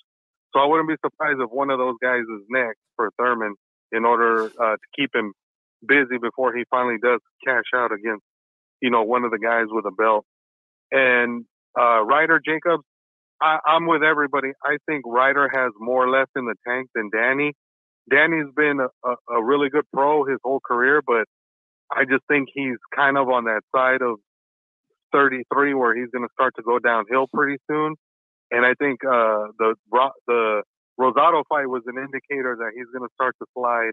And I think it just continues because I think Ryder's the, the younger, hungrier, fresher guy. And, and I just think he's going to go out there and he's going to put on a really good performance and, uh, uh, you know, pull off the upset against uh, Danny. All right, Mike. Uh, that's it. All right, Nacho. Great stuff as always, man. Appreciate it, all brother. Right, thanks. Yeah. Yeah. Let's see. Got a couple things here in the chat real quick before we get back to the phones, guys. Um, Giuseppe LaRocca. He says, uh, Mike, breaking news. Zelay Zhang approves or accepts the offer to fight Filip Hrgovic. I was going to talk about this, but I, Giuseppe, did you see today? Is it official? Because I knew they were talking and they were like thinking about accepting it, but I hadn't seen where they had finally signed to do it.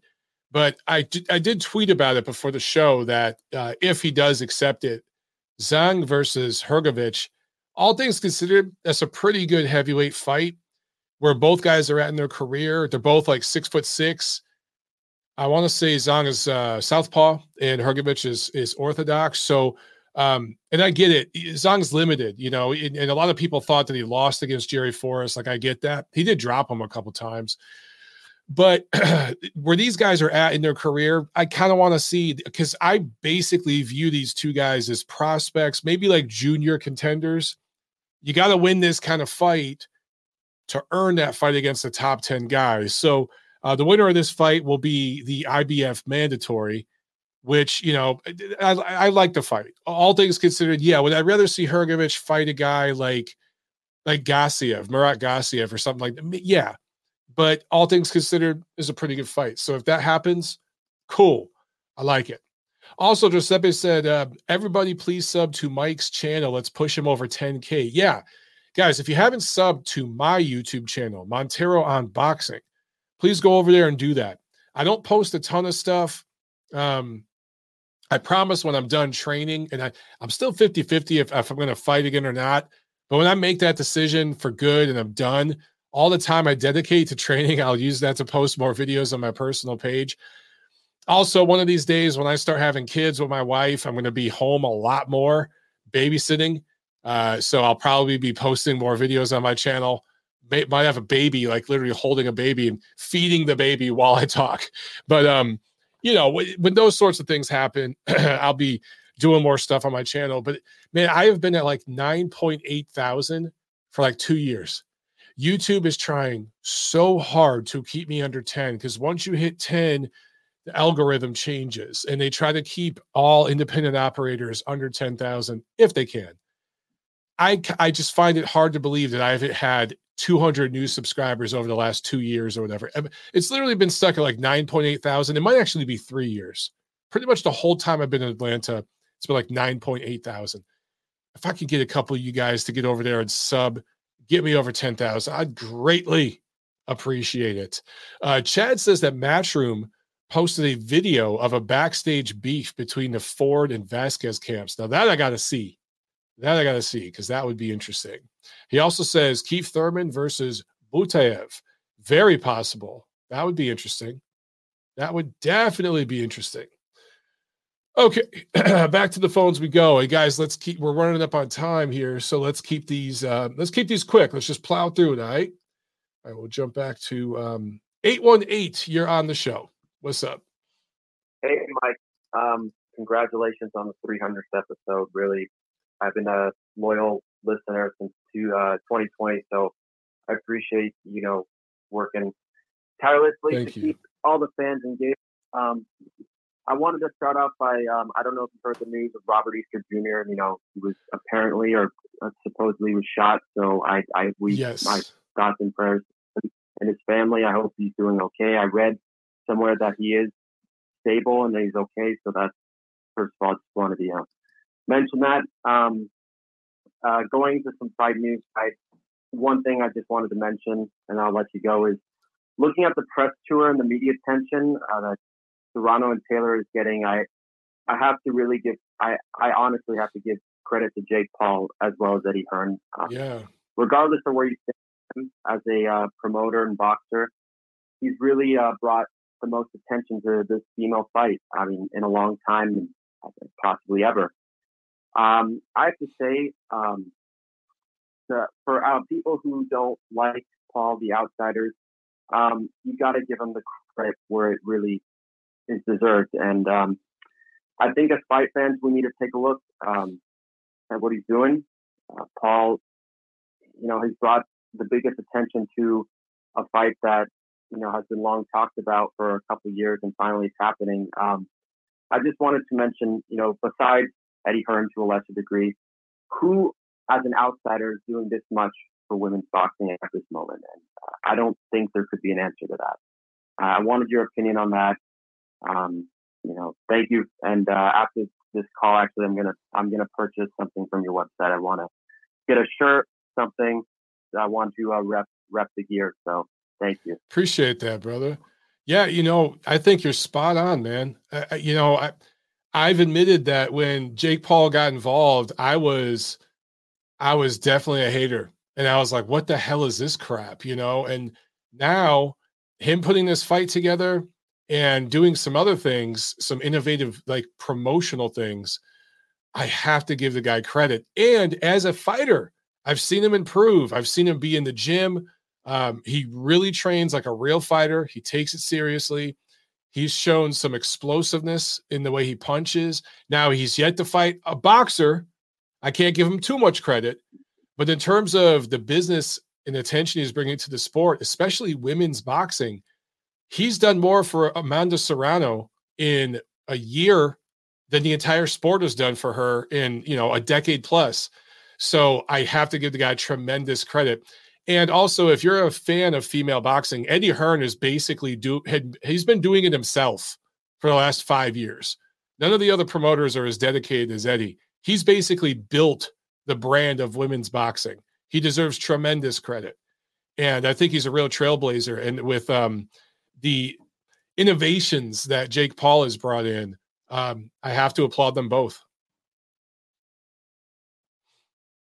Yeah, I, I agree with you, Mike. And um, that was my only question because I know you got a lot of other callers. So uh, I appreciate everything. And uh, congratulations again on the three hundred. Thanks a lot, man. I appreciate it very much.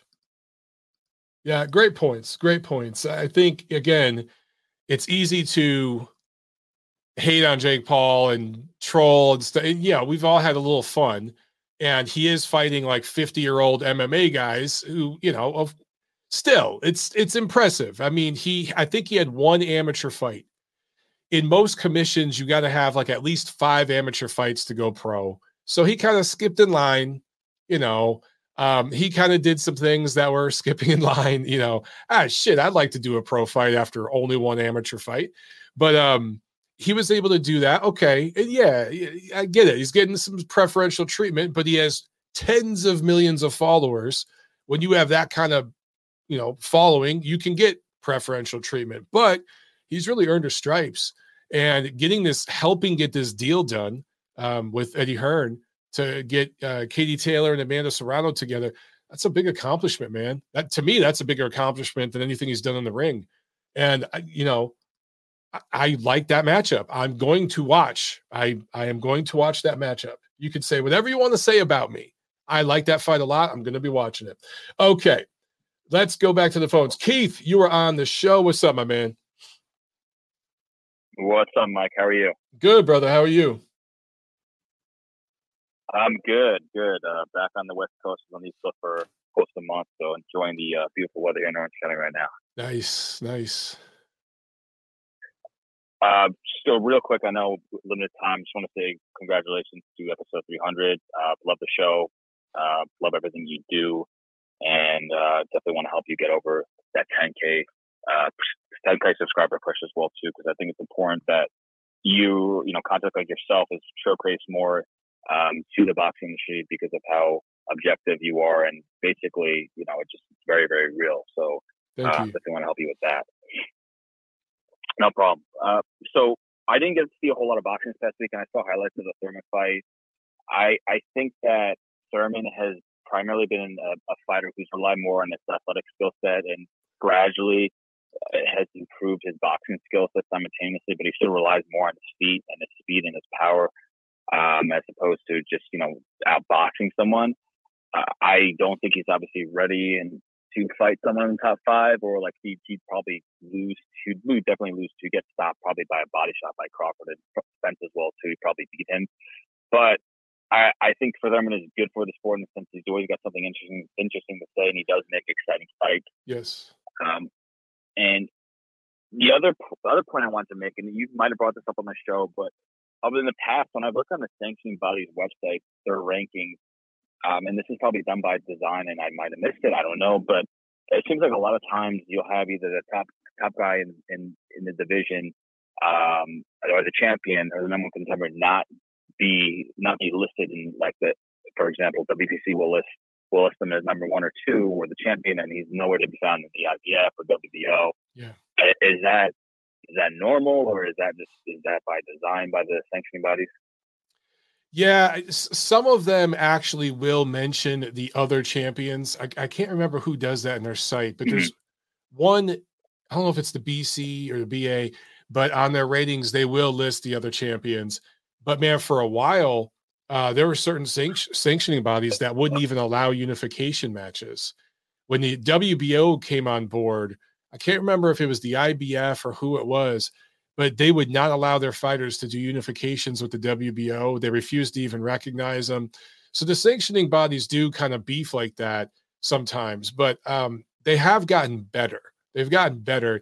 And there's this thing called the Association of Boxing Commissions, the A B C, which is supposed to get them all on the same page, but th- that organization is not very strong, and it, it pretty much has failed in what it tried to do. But yeah, man, a lot of times the, the, the sanctioning groups will not recognize the other champions in their ratings, which I think is really stupid. Yeah, I, I think that's stupid. And I want to say it's by design as well, to be to just further that report that you have, you know, for example, the, the issues we have with the heavyweight division is you have, you have Wilder, you know, Wilder was supposed to fight Fury, and Fury's going to unify with Joshua, and it just muddies the water even more. And um, I did actually, I reached out to the A B C. I had a conversation with Mike Mazzulli a few weeks ago before, before I left like to Jersey, and just kind of getting to know, yeah, just trying to get the getting to know what they do and everything. And I talked to him a little bit about judging, and he basically, I mean, what they say is essentially, you know, the judges do everything by the book, and there's not a lot of, you know, weird decisions and things like that, which I get, but from a fan perspective and another perspective, it just seems like the complete opposite. Um, yeah, and I and I was just, you know, wondering too if, you know, people would be like the idea of creating some kind of voting system on judges or a platform to where judges are ranked on based on what they do, and, it, and that way it will kind of influence the fans as to whether or not to buy a fight if such and such is judging a fight. I think that's a great idea, because with social uh, but, media right now. Um, by the way, um, Keith, I, I pulled up the W B A ratings. I'm just pulled up their heavyweight ratings. They do list W B C Tyson Fury. They have them on there. And then I have the W B C ratings up, and they do make a note that Alexander Usyk has the W B O and I B F, but they do not mention that he has the W B A. It's, it's odd. I don't know. But, um, yeah, I, I think something like that would be doable. I think that you could, electronically, you know, if somebody, there's an opportunity for somebody out there, all you young guys, especially if you're getting into web development and stuff like that. If one of you out there built a website that had, you know, all the algorithms built in and stuff where fans could vote or, or rate judges, and they had, uh, you know, there was an, a rating, let's say one to ten, and it was, you know, make it scientific, base it on actual performance. If you found a way to do that, and you got one network, let's say DAZN picked it up and showed the judges' ratings, you know, for each fight going in. Uh, you know, you think of something like CompuBox. Uh, you know, they, I think that's like forty years old. They, they had to work to get the networks and everything to recognize CompuBox. Now it's kind of synonymous with boxing. Yeah. Maybe somebody could do that with judging. I yeah, think that would yeah, be welcome, man. Absolutely. Mm. Okay, cool. All right, Michael, I appreciate the time. Uh, congratulations again, and I'll uh, tune on for the rest of the show. Thanks a lot, Keith. Appreciate it, man. No problem. Enjoy the All right, Chris Berger in the chat says, Mike, you got any plans for an Ask Me Anything video? Hey, if you guys want to see another one of those, hell yeah. Those are fun. Did you guys like the last one I did with my wife? We were at a brewery just chilling upstairs, like when it first opened, so nobody was there. And we were just upstairs sitting down, and We I think we drank one beer. we drank one beer. We were beer good, and uh, just talked. How I don't even know if we drank a beer. Now that I'm looking back, we might have just chilled up there. Super chat pledge from Sam. Appreciate that, Sam. He says uh, they were talking about doing three minute rounds this year. That will get some K Os for sure. And I know you're talking about women's boxing. Uh, K Os draw interest, and it must happen. I agree. Listen. There, there's the so-called pink concussion, which I think is kind of sexist to call it that. Why do we call it a pink concussion when women get it? Drop that shit. Stop treating women. If we're all about equality and stuff, stop. Just call it a fucking concussion, okay? Stop with the pink concussion thing. If you guys don't know what I'm talking about, Google that. But there is some evidence to suggest that women get concussed easier than men. Uh, th- their bones are smaller, the, the skull is built differently, and um, they can get concussed easier than men. So as that relates to combat sports, it makes it more dangerous. So the science says, quote unquote, and this is not, um, this is not universally accepted science. It's kind of fifty-fifty, okay? But there are some people in the scientific community that say women get concussions easier than men because bone structure is different, right? Men could absorb more punishment. At the same time, that using that same science, men have way more upper body strength. We we produce a lot more torque and power in our punches, so we can create more concussive blows than women can. So if a woman is fighting a woman of the same size, I haven't seen irrefutable scientific data that says they get concussed more. That that data just simply does not exist. In fact, there is more data to the opposite, that two men of the same size will concuss each other more often. That's actually where the data is. So the whole two-minute rounds and ten-minute, or I'm sorry, ten-round championship fights thing for women is based on pseudoscience, in my opinion. It's not universally accepted data. Um, it's almost flat earthish in one sense. If you want to really know my opinion, I've talked to several experts in that field, and I've read several studies on this stuff. Women's fights should be three fucking minutes. That's it. End of discussion. And I'm totally with you, Sam. I think if if the women want equal pay and all this, well, first of all, you got to draw equally. And the way you do that is you have fights like Katie Taylor versus Amanda Serrano. But also, I agree with you. You go to three-minute rounds. Even if the ra- even if the fight's only ten rounds, I don't really give a shit about that. But it should be three-minute rounds. You would see more stoppages, and it would make it more entertaining. This is the hurt business. Can't take the heat, get out the kitchen. All right? All right, back to the phones. Uh, let's make these super duper quick, guys. All right. We're going to go to seven four seven. I think this is Edwin. You're on the show. What's going on? What's up, dude? What's up? Hello? Yeah. Hey, I've been a listener for like a year and a half. I just never called in. First time. Big fan of your show. Thank you. Thank you very much, brother. I didn't catch much boxing this week. I was busy, and I didn't want to really pay seventy-five bucks for the Thurman fight. But I just saw some highlights because I really wanted to see it, but to spend eighty bucks, nah, it wasn't worth it. But he looked decent at best. But I still don't see him, you know, beating Bud, Errol, even at his best back in seventeen, twenty sixteen, and fifteen. I would still favor Bud and Errol to beat him. Errol is still kind of a question mark because everything that's happened to him. I'm pretty sure Bud will stop him. Um, and then the rest of boxing, the Eubank fight, having cashed it. I didn't see any um, highlights of the Santa Cruz fight. Uh, and that's pretty much about it. I don't want to take much of your time. Well, hey, man, I, I appreciate you listening, brother. Are you subscribed to my YouTube channel, Montero Unboxing?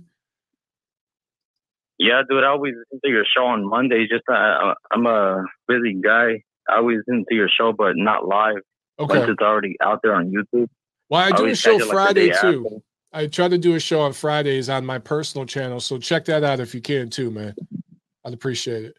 Yeah, I always see your shows on Mondays or and for your sometimes when you do that Friday show oh, okay. and okay. any other videos you post on your on on the Ring Digital on your on your personal YouTube account, either or. I'm always watching your shit. Thanks a lot, man. I appreciate it, bro. Thanks but for yeah, calling dude, in, man. Big fan, and yeah, dude.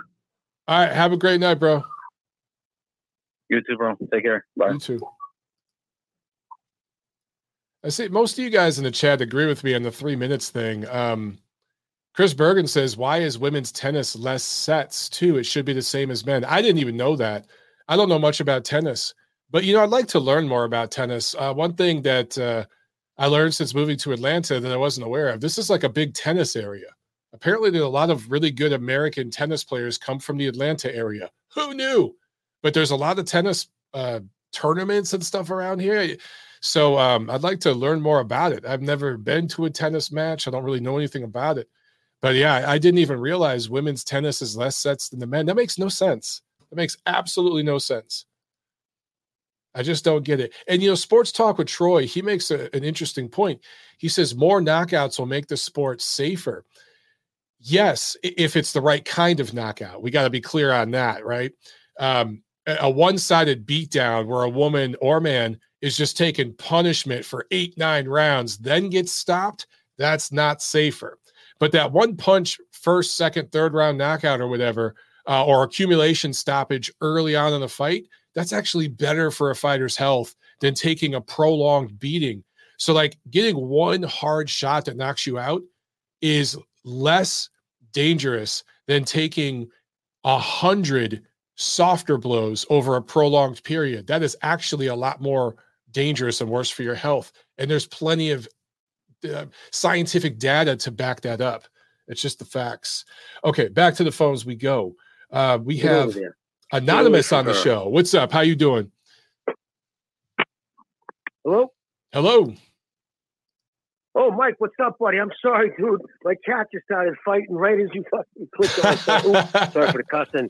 No, no worries, Mike, man. We cuss on the show. Buddy? Is this who I think uh, it is? Jimmy from Boston. Jimmy, brother. I thought this yeah, was you, Jimmy, man. What's Boston. Up? How you doing, Jimmy? What's going on, brother? Good, good, brother. I needed to. I just um, I'm not usually um, it, you know, at this time of night to call in, but it was near three hundred. I had to call in, bro. I appreciate it, man. And, you know, fucking listening to you since the beginning, bro. Since I know back in the day when you first launched it, man. It's crazy how far you come, but hey, you put in the work, bro. Absolutely. Thank you very much, Jimmy. Fucking, how you been, um, man? Well, uh, you know, every day above ground's a good day. You this know, what can you say? You know, we just try to keep it, you know. But um, just like, yeah, I can't wait for you to have kids, man. It's the next step, bro. But I listen, yeah. I, while I call and we're talking about boxing, man, I got to say, man, I'm not as, I guess I'm more cynical than a lot of your callers um, tonight because, listen, Ortiz, Thurman is lunch for any of the top guys at welterweight. Yeah. I mean, he beat this kid. Let's put it in perspective. The kid he beat, Barrios, what's his claim to fame? He needed an absurd robbery, right? That he was, you know, the kid, uh, Bar- um, Rakimov, or whatever the Russian kid's name is, with uh, seven yeah. pro fights, out- outlanded him one hundred twenty-five, because you were just talking about outrageous, um, you know, discrepancies and punches. He was outlanded by one hundred twenty-five. Pu- yes, there you go, brother. one hundred twenty-five fucking punches. He outlanded the kid. And he gets the victory, his face all swollen. It was ridiculous. It was so bad, the W B A, remember they ordered immediate rematch? It was just so obvious. Yep. And that's when, you know, of course, Floyd jumped in. Oh, that's our guy.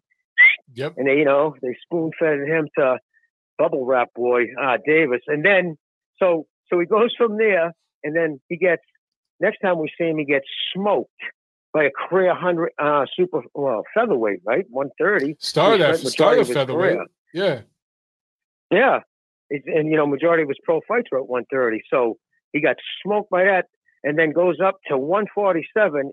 I mean, so like I've never seen this kid look good. You know what I mean? He's honestly a domestic level at best. It's yeah, just, I don't know, man. And I, I completely think Thurman agree with just, you. Um, But here's the thing. Thank you can't you, say that now because, yep. you know, people get offended. But it's like we're, we don't mean it disrespectfully. We're just saying that's the level that Barrios is at. That's just the level he's at. And, and, you, and you know what, Mike? And I understand your position because obviously you work, you know, with the public and, you know, you have a respectable job within boxing. I don't give a shit. I offend when it comes to this because, brother, listen, I've been around, you know, dude, I've been on this fucking rock a long time. Decades into the sport, dude. I've seen family members lose their marbles, you know, fucking dementia from it. So, you know what I'm saying, dude? Like, and I don't like what I see. I don't like the direction of the sport. Yeah. I don't like fucking guys avoiding making their own legacy, which would force Canelo to fight them by creating their own legacy. Because when you're, you know, you, people are talking about you, that creates buzz. Buzz creates pay-per-view buys. Instead, they sit back like with the fucking bowl in their hand. Please, sir, can I have the fight? Like, are you serious? I mean, it's just, it's a shame. I mean, Canelo's carrying this fucking he is right now. He is. He you really I mean? is. And, and people, it, you know, and then they get on him. Right, ready unifies the, the whole fucking division in one year. And because he takes Yildirim, because he wants to, because he's smart enough to know, you know what I mean? Inactivity is the fucking death of skill, without a doubt. You know what I mean? Ring rust is, it just will destroy you. So he wanted to stay sharp. He come off those twenty-four rounds with Golovkin, which I think, and you know, changed him as a fighter. Mm-hmm. Gave him confidence that he could take that kind of power. It just changed him. And now he's more of a predator. You know what I mean? In there. Yeah, you notice that. So, um, that's a great point, Jimmy, because yeah. now he stalks dudes. He walks dudes down, and exactly. he never did that. When he fought Lara, when never he fought did Floyd, that before. Never did it. Even in the first Golovkin fight. With them, dude. Yeah. Yeah. Yep. He tried to box with them. Great point. And then, you know, God bless him, but I think he took a trip to Germany and he got the right chemist. And I know you can't even comment on that, and I respect that. But anyway, it is what it is. You know what I mean? You don't put on that kind of mass when you're already that lean at that age. It is what it is. He looks like a German. But, so, hey. And, you know, right? And, and um, he came back and fought Triple G. And, you know, it's still funny. Bum Golovkin, people, you go on Twitter, that vile app of hatred. And people just call that kid a bum. He's the last dude who, remember in tenth round, that second fight, he rocked Canelo. Hell yeah, Got back did. to his corner, first thing his corner saying, you all right? It. You all right? I saw it up close. Oh, yeah, I was like, course, holy dude, shit. Saw that. And I think one yeah, of the judges rocked, gave a... uh, Canelo that fucking round. I want to say one or two of them gave Canelo that round. Two of them gave him. Two yeah. of them gave him that round. Yeah. Yep. He rocked him. So think about that. And at, at what, thirty-seven years old, he's doing that? You know what I mean? And so, Just the, this is disrespect. You got to you do a whole show on that. But yeah, so I just, I'm just so disappointed. Like Andrade, a local kid, right? He out of Providence. I mean, he's, yes, I see certain fighters have avoided him because, let's be honest, if you fight him, the, the promotion's on you. He doesn't bring nothing to the table, as you know what I mean, with the big fan base. Right. So he fucking, for years, he's been complaining about everybody docking him. And then this kid, I can't, I'm not even going to attempt to say his name. I'll butcher it. But he, he dumps the belt instead of fighting him. Do you really think he upped his chances going to one sixty-eight without a belt, then staying at one sixty, putting on a performance, and say if he beat that kid and then goes to one sixty-eight? Don't you think his chances of getting a Canelo fight would be that much more elevated? Because everybody would say, dude, he took out that kid nobody thought he could beat. And I don't know, Mike. It just, thank you, bro. And it's just, it's um shameful. But thank God for my Bam Rodriguez. Mm-hmm. Holy shit, dude. What do you got? Two weight classes? Yeah. Yeah. For that? Jeez. Well, that, I wasn't, the only reason why I wasn't surprised, because Steve Kim very seldom, we, you know, you know as well as I, I mean, that dude's the guru. And, I, and he, he put the stamp on him a few yep. years back. He said, can't miss kid, multi-division champion. So, I, you know, it's just been kind of waiting for it to happen, but the angles, the punch and power for that, you know, I mean, that was. Did you see that? There was, I mean, a, there was a that? sequence in there where he, off of a pivot, he shot a right uppercut and landed it flush. It was beautiful. He, his balance. Unbelievable. Yeah, that's hard to do off of a shift or a pivot to the outside, shoot a right uppercut in there and land that. Uh, he, he knew to throw that shot. A lot of guys will throw the overhand right from that angle. Um, it feels more comfortable, but yep. he boom shot that up. It's like, man, he, he's he's legit, dude. He's legit. And it's and it's something you'll usually see the smaller guys do yeah. more than you'll see the bigger guys do, because someone like your size, just too much mass. Yeah. You have literally too, so much mass to move. It's just uh, hard to maneuver to pull off. So you'll see the smaller guys. You know what I mean? Get, get a, do nice stuff like that. But listen, that kid's legit. It was really good to see. And uh, you look around, where else? Who's else taking those dare to be great moments? I mean, this kid, I was surprised when I heard he took it. I was like, wow. I was kind of, you know, fourteen fights. You know what I mean? He hasn't faced anybody at, you know, Cuadras' um, level of talent. So, and to go in there and really put on that performance, that was, that was, that gave the heart, you know, a good kick. Mm-hmm. But um, outside of that, man, I don't know, Claressa Shields, I don't really follow boxing, and I find her to be a um, kind of a, I don't know, kind of a hateful person, to be honest, with a bitter, hateful person. So I try, you know, to get behind women's boxing, but I'm, I just don't bother with her. So, so other than that, my brother, I think uh, that covered all the boxing talk. All right. And I know you got to get off the horn. You got other people waiting and shit, Mikey. So I could fucking I'll run your ear off about the sport hey, right you now. You need to call in more often, Jimmy. You get your ass on the show more, man. Uh, dude, I, I, but see, I end up getting so worked up. Like I start pacing as I'm talking to you, dude. I start getting so worked up. My woman's over there. My wife's like, calm down. Oh, I love it. So I, I don't know. You don't need people to be like, yeah. Uh, you know what I mean? Yeah, I know exactly again, what you like, mean, man. And I and I don't mean anything disrespectful by that, dude. You know that. Bro. Yeah. You know, I I got family members in this sport. Like I don't I don't ever call anybody a bum. You know, the sport. If it wasn't for the guys with the ten and fucking eighteen records, they're the yep. ones who are the backbone of the sport. The club fighters. Thank they you. Keep it alive. It's the guys who reach to the gravy train. You know, at the top. Yep. And that's why I mean I I'm really bitter. I'm really bitter about these pay per views. And that's an insult because you piss away three quarters of a billion dollars and you can't get a fucking network. To, you know what I mean? To, you know, don't get me started, Jimmy. Fox doesn't. Don't get me started on that one. Nothing to do with them except for pay per view. So he, what does he do? This is the thing. Oh man. Oh, well, get the fans to finance it. Listen, yeah. at the end of the day, he don't give a shit. He's making fifteen percent on the on their salaries. He's not. Heyman don't make money off the pay off the back end of a pay per view. He makes money off the salaries, and then he buys up tickets and he sells them. He scalps um, you know, ringside tickets and shit. So he don't care if if, if the pay per view is successful. He just doesn't want to put anything out of his own pocket. And then at the end of the day, he doesn't have to because he's just an advisor, not a promoter. Uh, dude, it's a scam, brother. It's a scam. Well, Mikey, listen, dude. Yeah, no, I'm gonna make a definite. Uh, I'm definitely gonna start calling it, dude. Like I said, I've been. Big fan of yours from day one, bro. I literally, you were the first person who followed me on Twitter, in fact. So okay, that's yeah, how far man. back. Long time. But long Mike, time. yeah. no, but uh, yeah, no, it is, man. Big long time, Mike. But uh, yeah, no, I'll definitely start calling in more often, Mike. All right, for Jimmy. Sure, brother. I'll let you go, man. But okay, thank you Mike, for you calling in, night, bro. Man. It's great to hear your voice, no, man. Anytime, brother. God bless. You too, man. All brother. right, good talking again, brother. Peace. All right, peace. Jimmy, oh man, it was great to hear from you. All right, let's. Oh man, guys, we got a bunch of calls on here. I am not. I'm gonna get to maybe two more calls. All right, um, I'm gonna get to like two, but man, we've got a bunch more on here. I could have did a three-hour show today. two one zero, you're on the show. What's going on? Hey, what's up, Mike? First time caller, long time listener. Appreciate you calling, man, and listening. What's your name, brother? Hey. Uh- Oh, Anthony or Rod. Yeah, I go okay. by Rod most of the time. But uh, no, I, I used to I used to dabble in uh, media. So I really appreciate what you're doing, man. Rooting for you. I feel bad. I sent out a, a tweet. Um, man, I because the, the the top shows I listen to are, of course, uh, Three Knockdown Rule, um, you and the Boxing Rant. And now for some reason, I, I think I was in a rush. I forgot to put that. I felt like shit. That was a few days ago, and I, I feel bad, brother. Sorry. It's all good.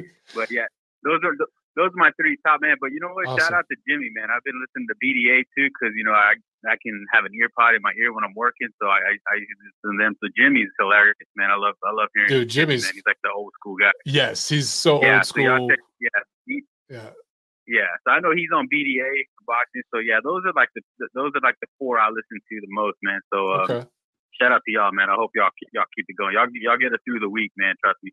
But, um, but no, I didn't expect to get a uh, get online, but but while I'm on here real quick, shout out to Bam. I'm from San Antonio. I've been covering the kid since he was a since he was a, a bad, like little, you know what I mean? Nobody was paying attention to him, and I give a lot of credit to his dad. You know, we you know dads are a problem in the sport, but he's one of those dads that, you know, he he homeschooled them. Mm. He just honed their skills and got them concentrated on boxing, and when it came to getting him a trainer, he stepped aside and just was there for support.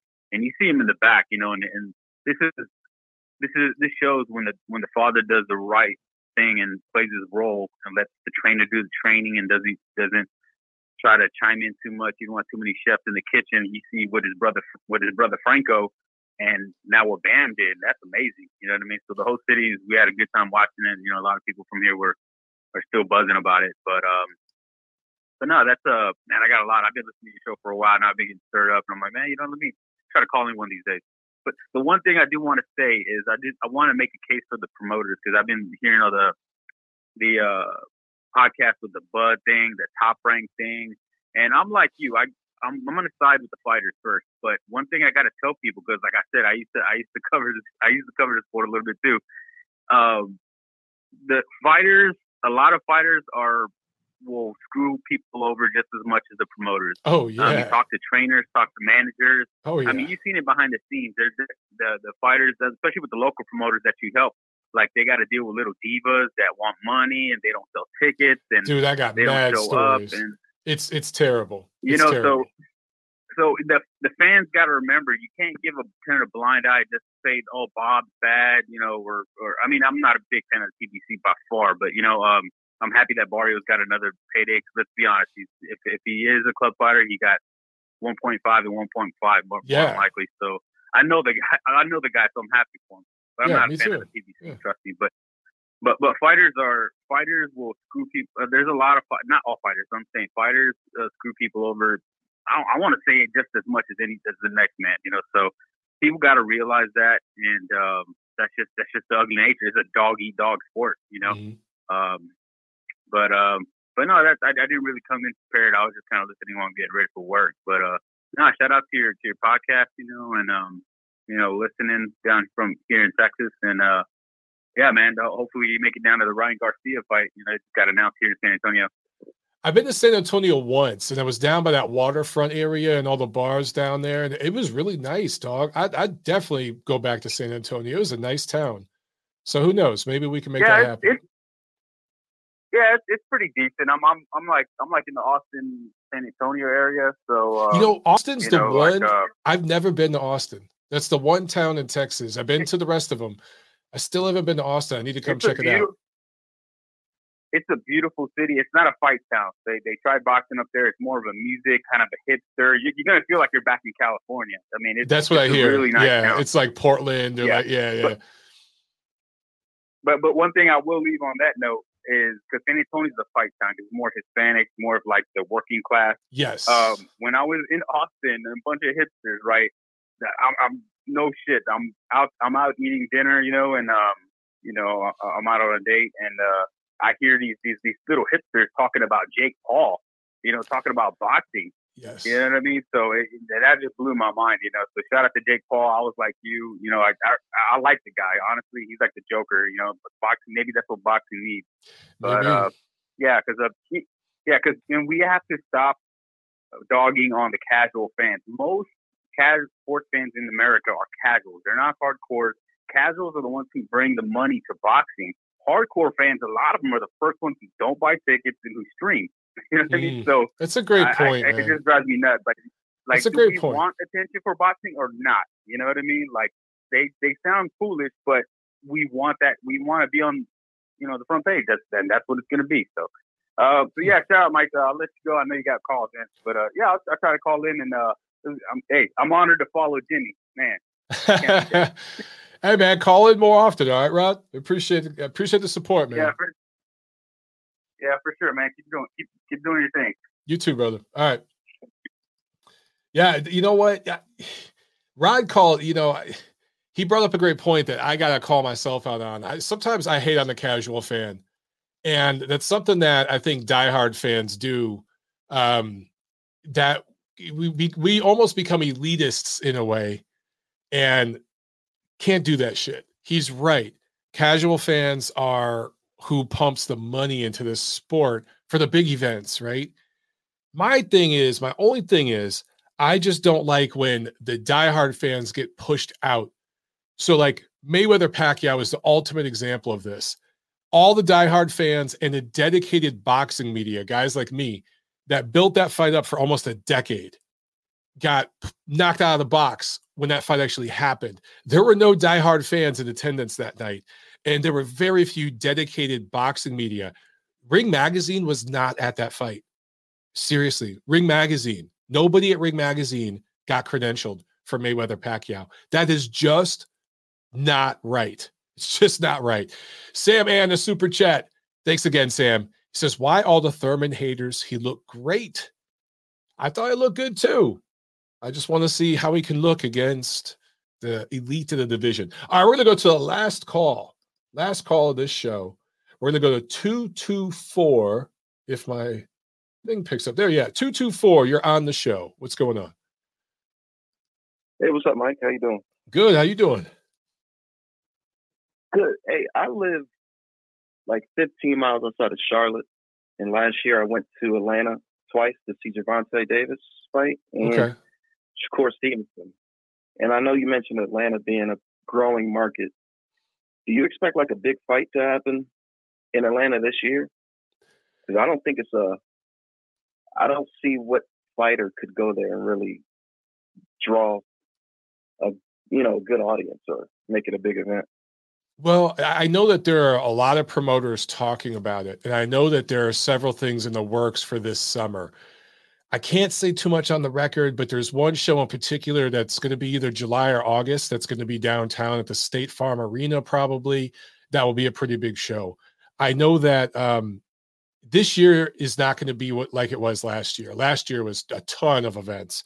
And unfortunately, because there was so much saturation in this market, some of the fight cards didn't sell very well, the ticket sales, because the Braves won the World Series. Right. So you had that whole thing going on, and that that ru- ruined, I think it was uh, Jamel Herring's fight here. It wasn't promoted well, but the Braves were like in the playoffs going to the World Series at the time, and that crushed it. And then there was, um, what else was it? There was like a bowl game or something for one of the late shows they had this year. So there was just a couple other sporting events going on, but um, there will be big shows coming back here. It's not going to be like it was last year, but you're going to see more shows come back because I think people see how wide open this market is. What has to happen, though, is they have to start doing regular shows. That's how you really build a true market. If it's always like a one-off, like every couple years, Gervonta Davis comes here or something, that's not enough. But if Tank fights here every single year, once a year, it'll build up a market for him here. You know what I'm saying? Yeah. And it makes no sense why Deontay Wilder, being from Alabama, yes, never even had a fight in Atlanta. Absolutely, you're spot like, on. Yeah. Because Birmingham, I didn't realize how close Alabama is. Birmingham is like a two-hour drive from, from Atlanta. Um, so, so like, he, all the Alabama fans would come here, and Deontay's been to Atlanta a million times to party and shit. I just do not understand why the P B C never brought him here. It would, it would have been huge. He would have been huge here. Yeah, and one more thing, they got to stop having the fights, especially on the East Coast, come on at midnight. I was oh. there for the Herring fight. I was tired as soon as I got there. Dog, yeah, you were tired. I I had to post articles. I had to, like, hit a presser afterwards, send stuff off to my editor, then drive home. I I must have went to bed like three a.m. that night. I covered deadline uh, for the the Cuadras uh, Rodriguez fight this weekend. I didn't get to bed till at least one, two o'clock, and it just messes everything up. So I'm with you, man. That's the one thing I miss about L A. Fight cards were done at ten. We go out to dinner after the yeah. fights, or go out for drinks after the fight. It was great. All right, yeah, that's all I wanted to say, man. It's, uh, it's my first time calling in too. Oh, thanks for calling, man. Thanks for listening to the show. Call back anytime, brother. Hey, no worries. All right. Thank you. All right. All right, man. Guys, like seriously, I'm looking at the, we had over thirty calls today. I got to about half of them. So I apologize because I wasn't able to get to all those, but it's awesome we had so many of you guys call in, man. Um, maybe one day, maybe one day I could get like, I don't know, a co-host uh, or maybe a, pa- a panel of co-hosts, and we end up doing like a four-hour just stream. I don't know if you guys would be interested in something like that, but we just do like four hours and just have tons of callers and just have some beers and just talk boxing. I don't know. Can we talk boxing for four hours? Probably could. Anyway, three hundred episodes in the books. You guys are awesome. Here is to three hundred more, baby. Yeah. All right, guys, I'll see you at the fights. Have a great night. Peace.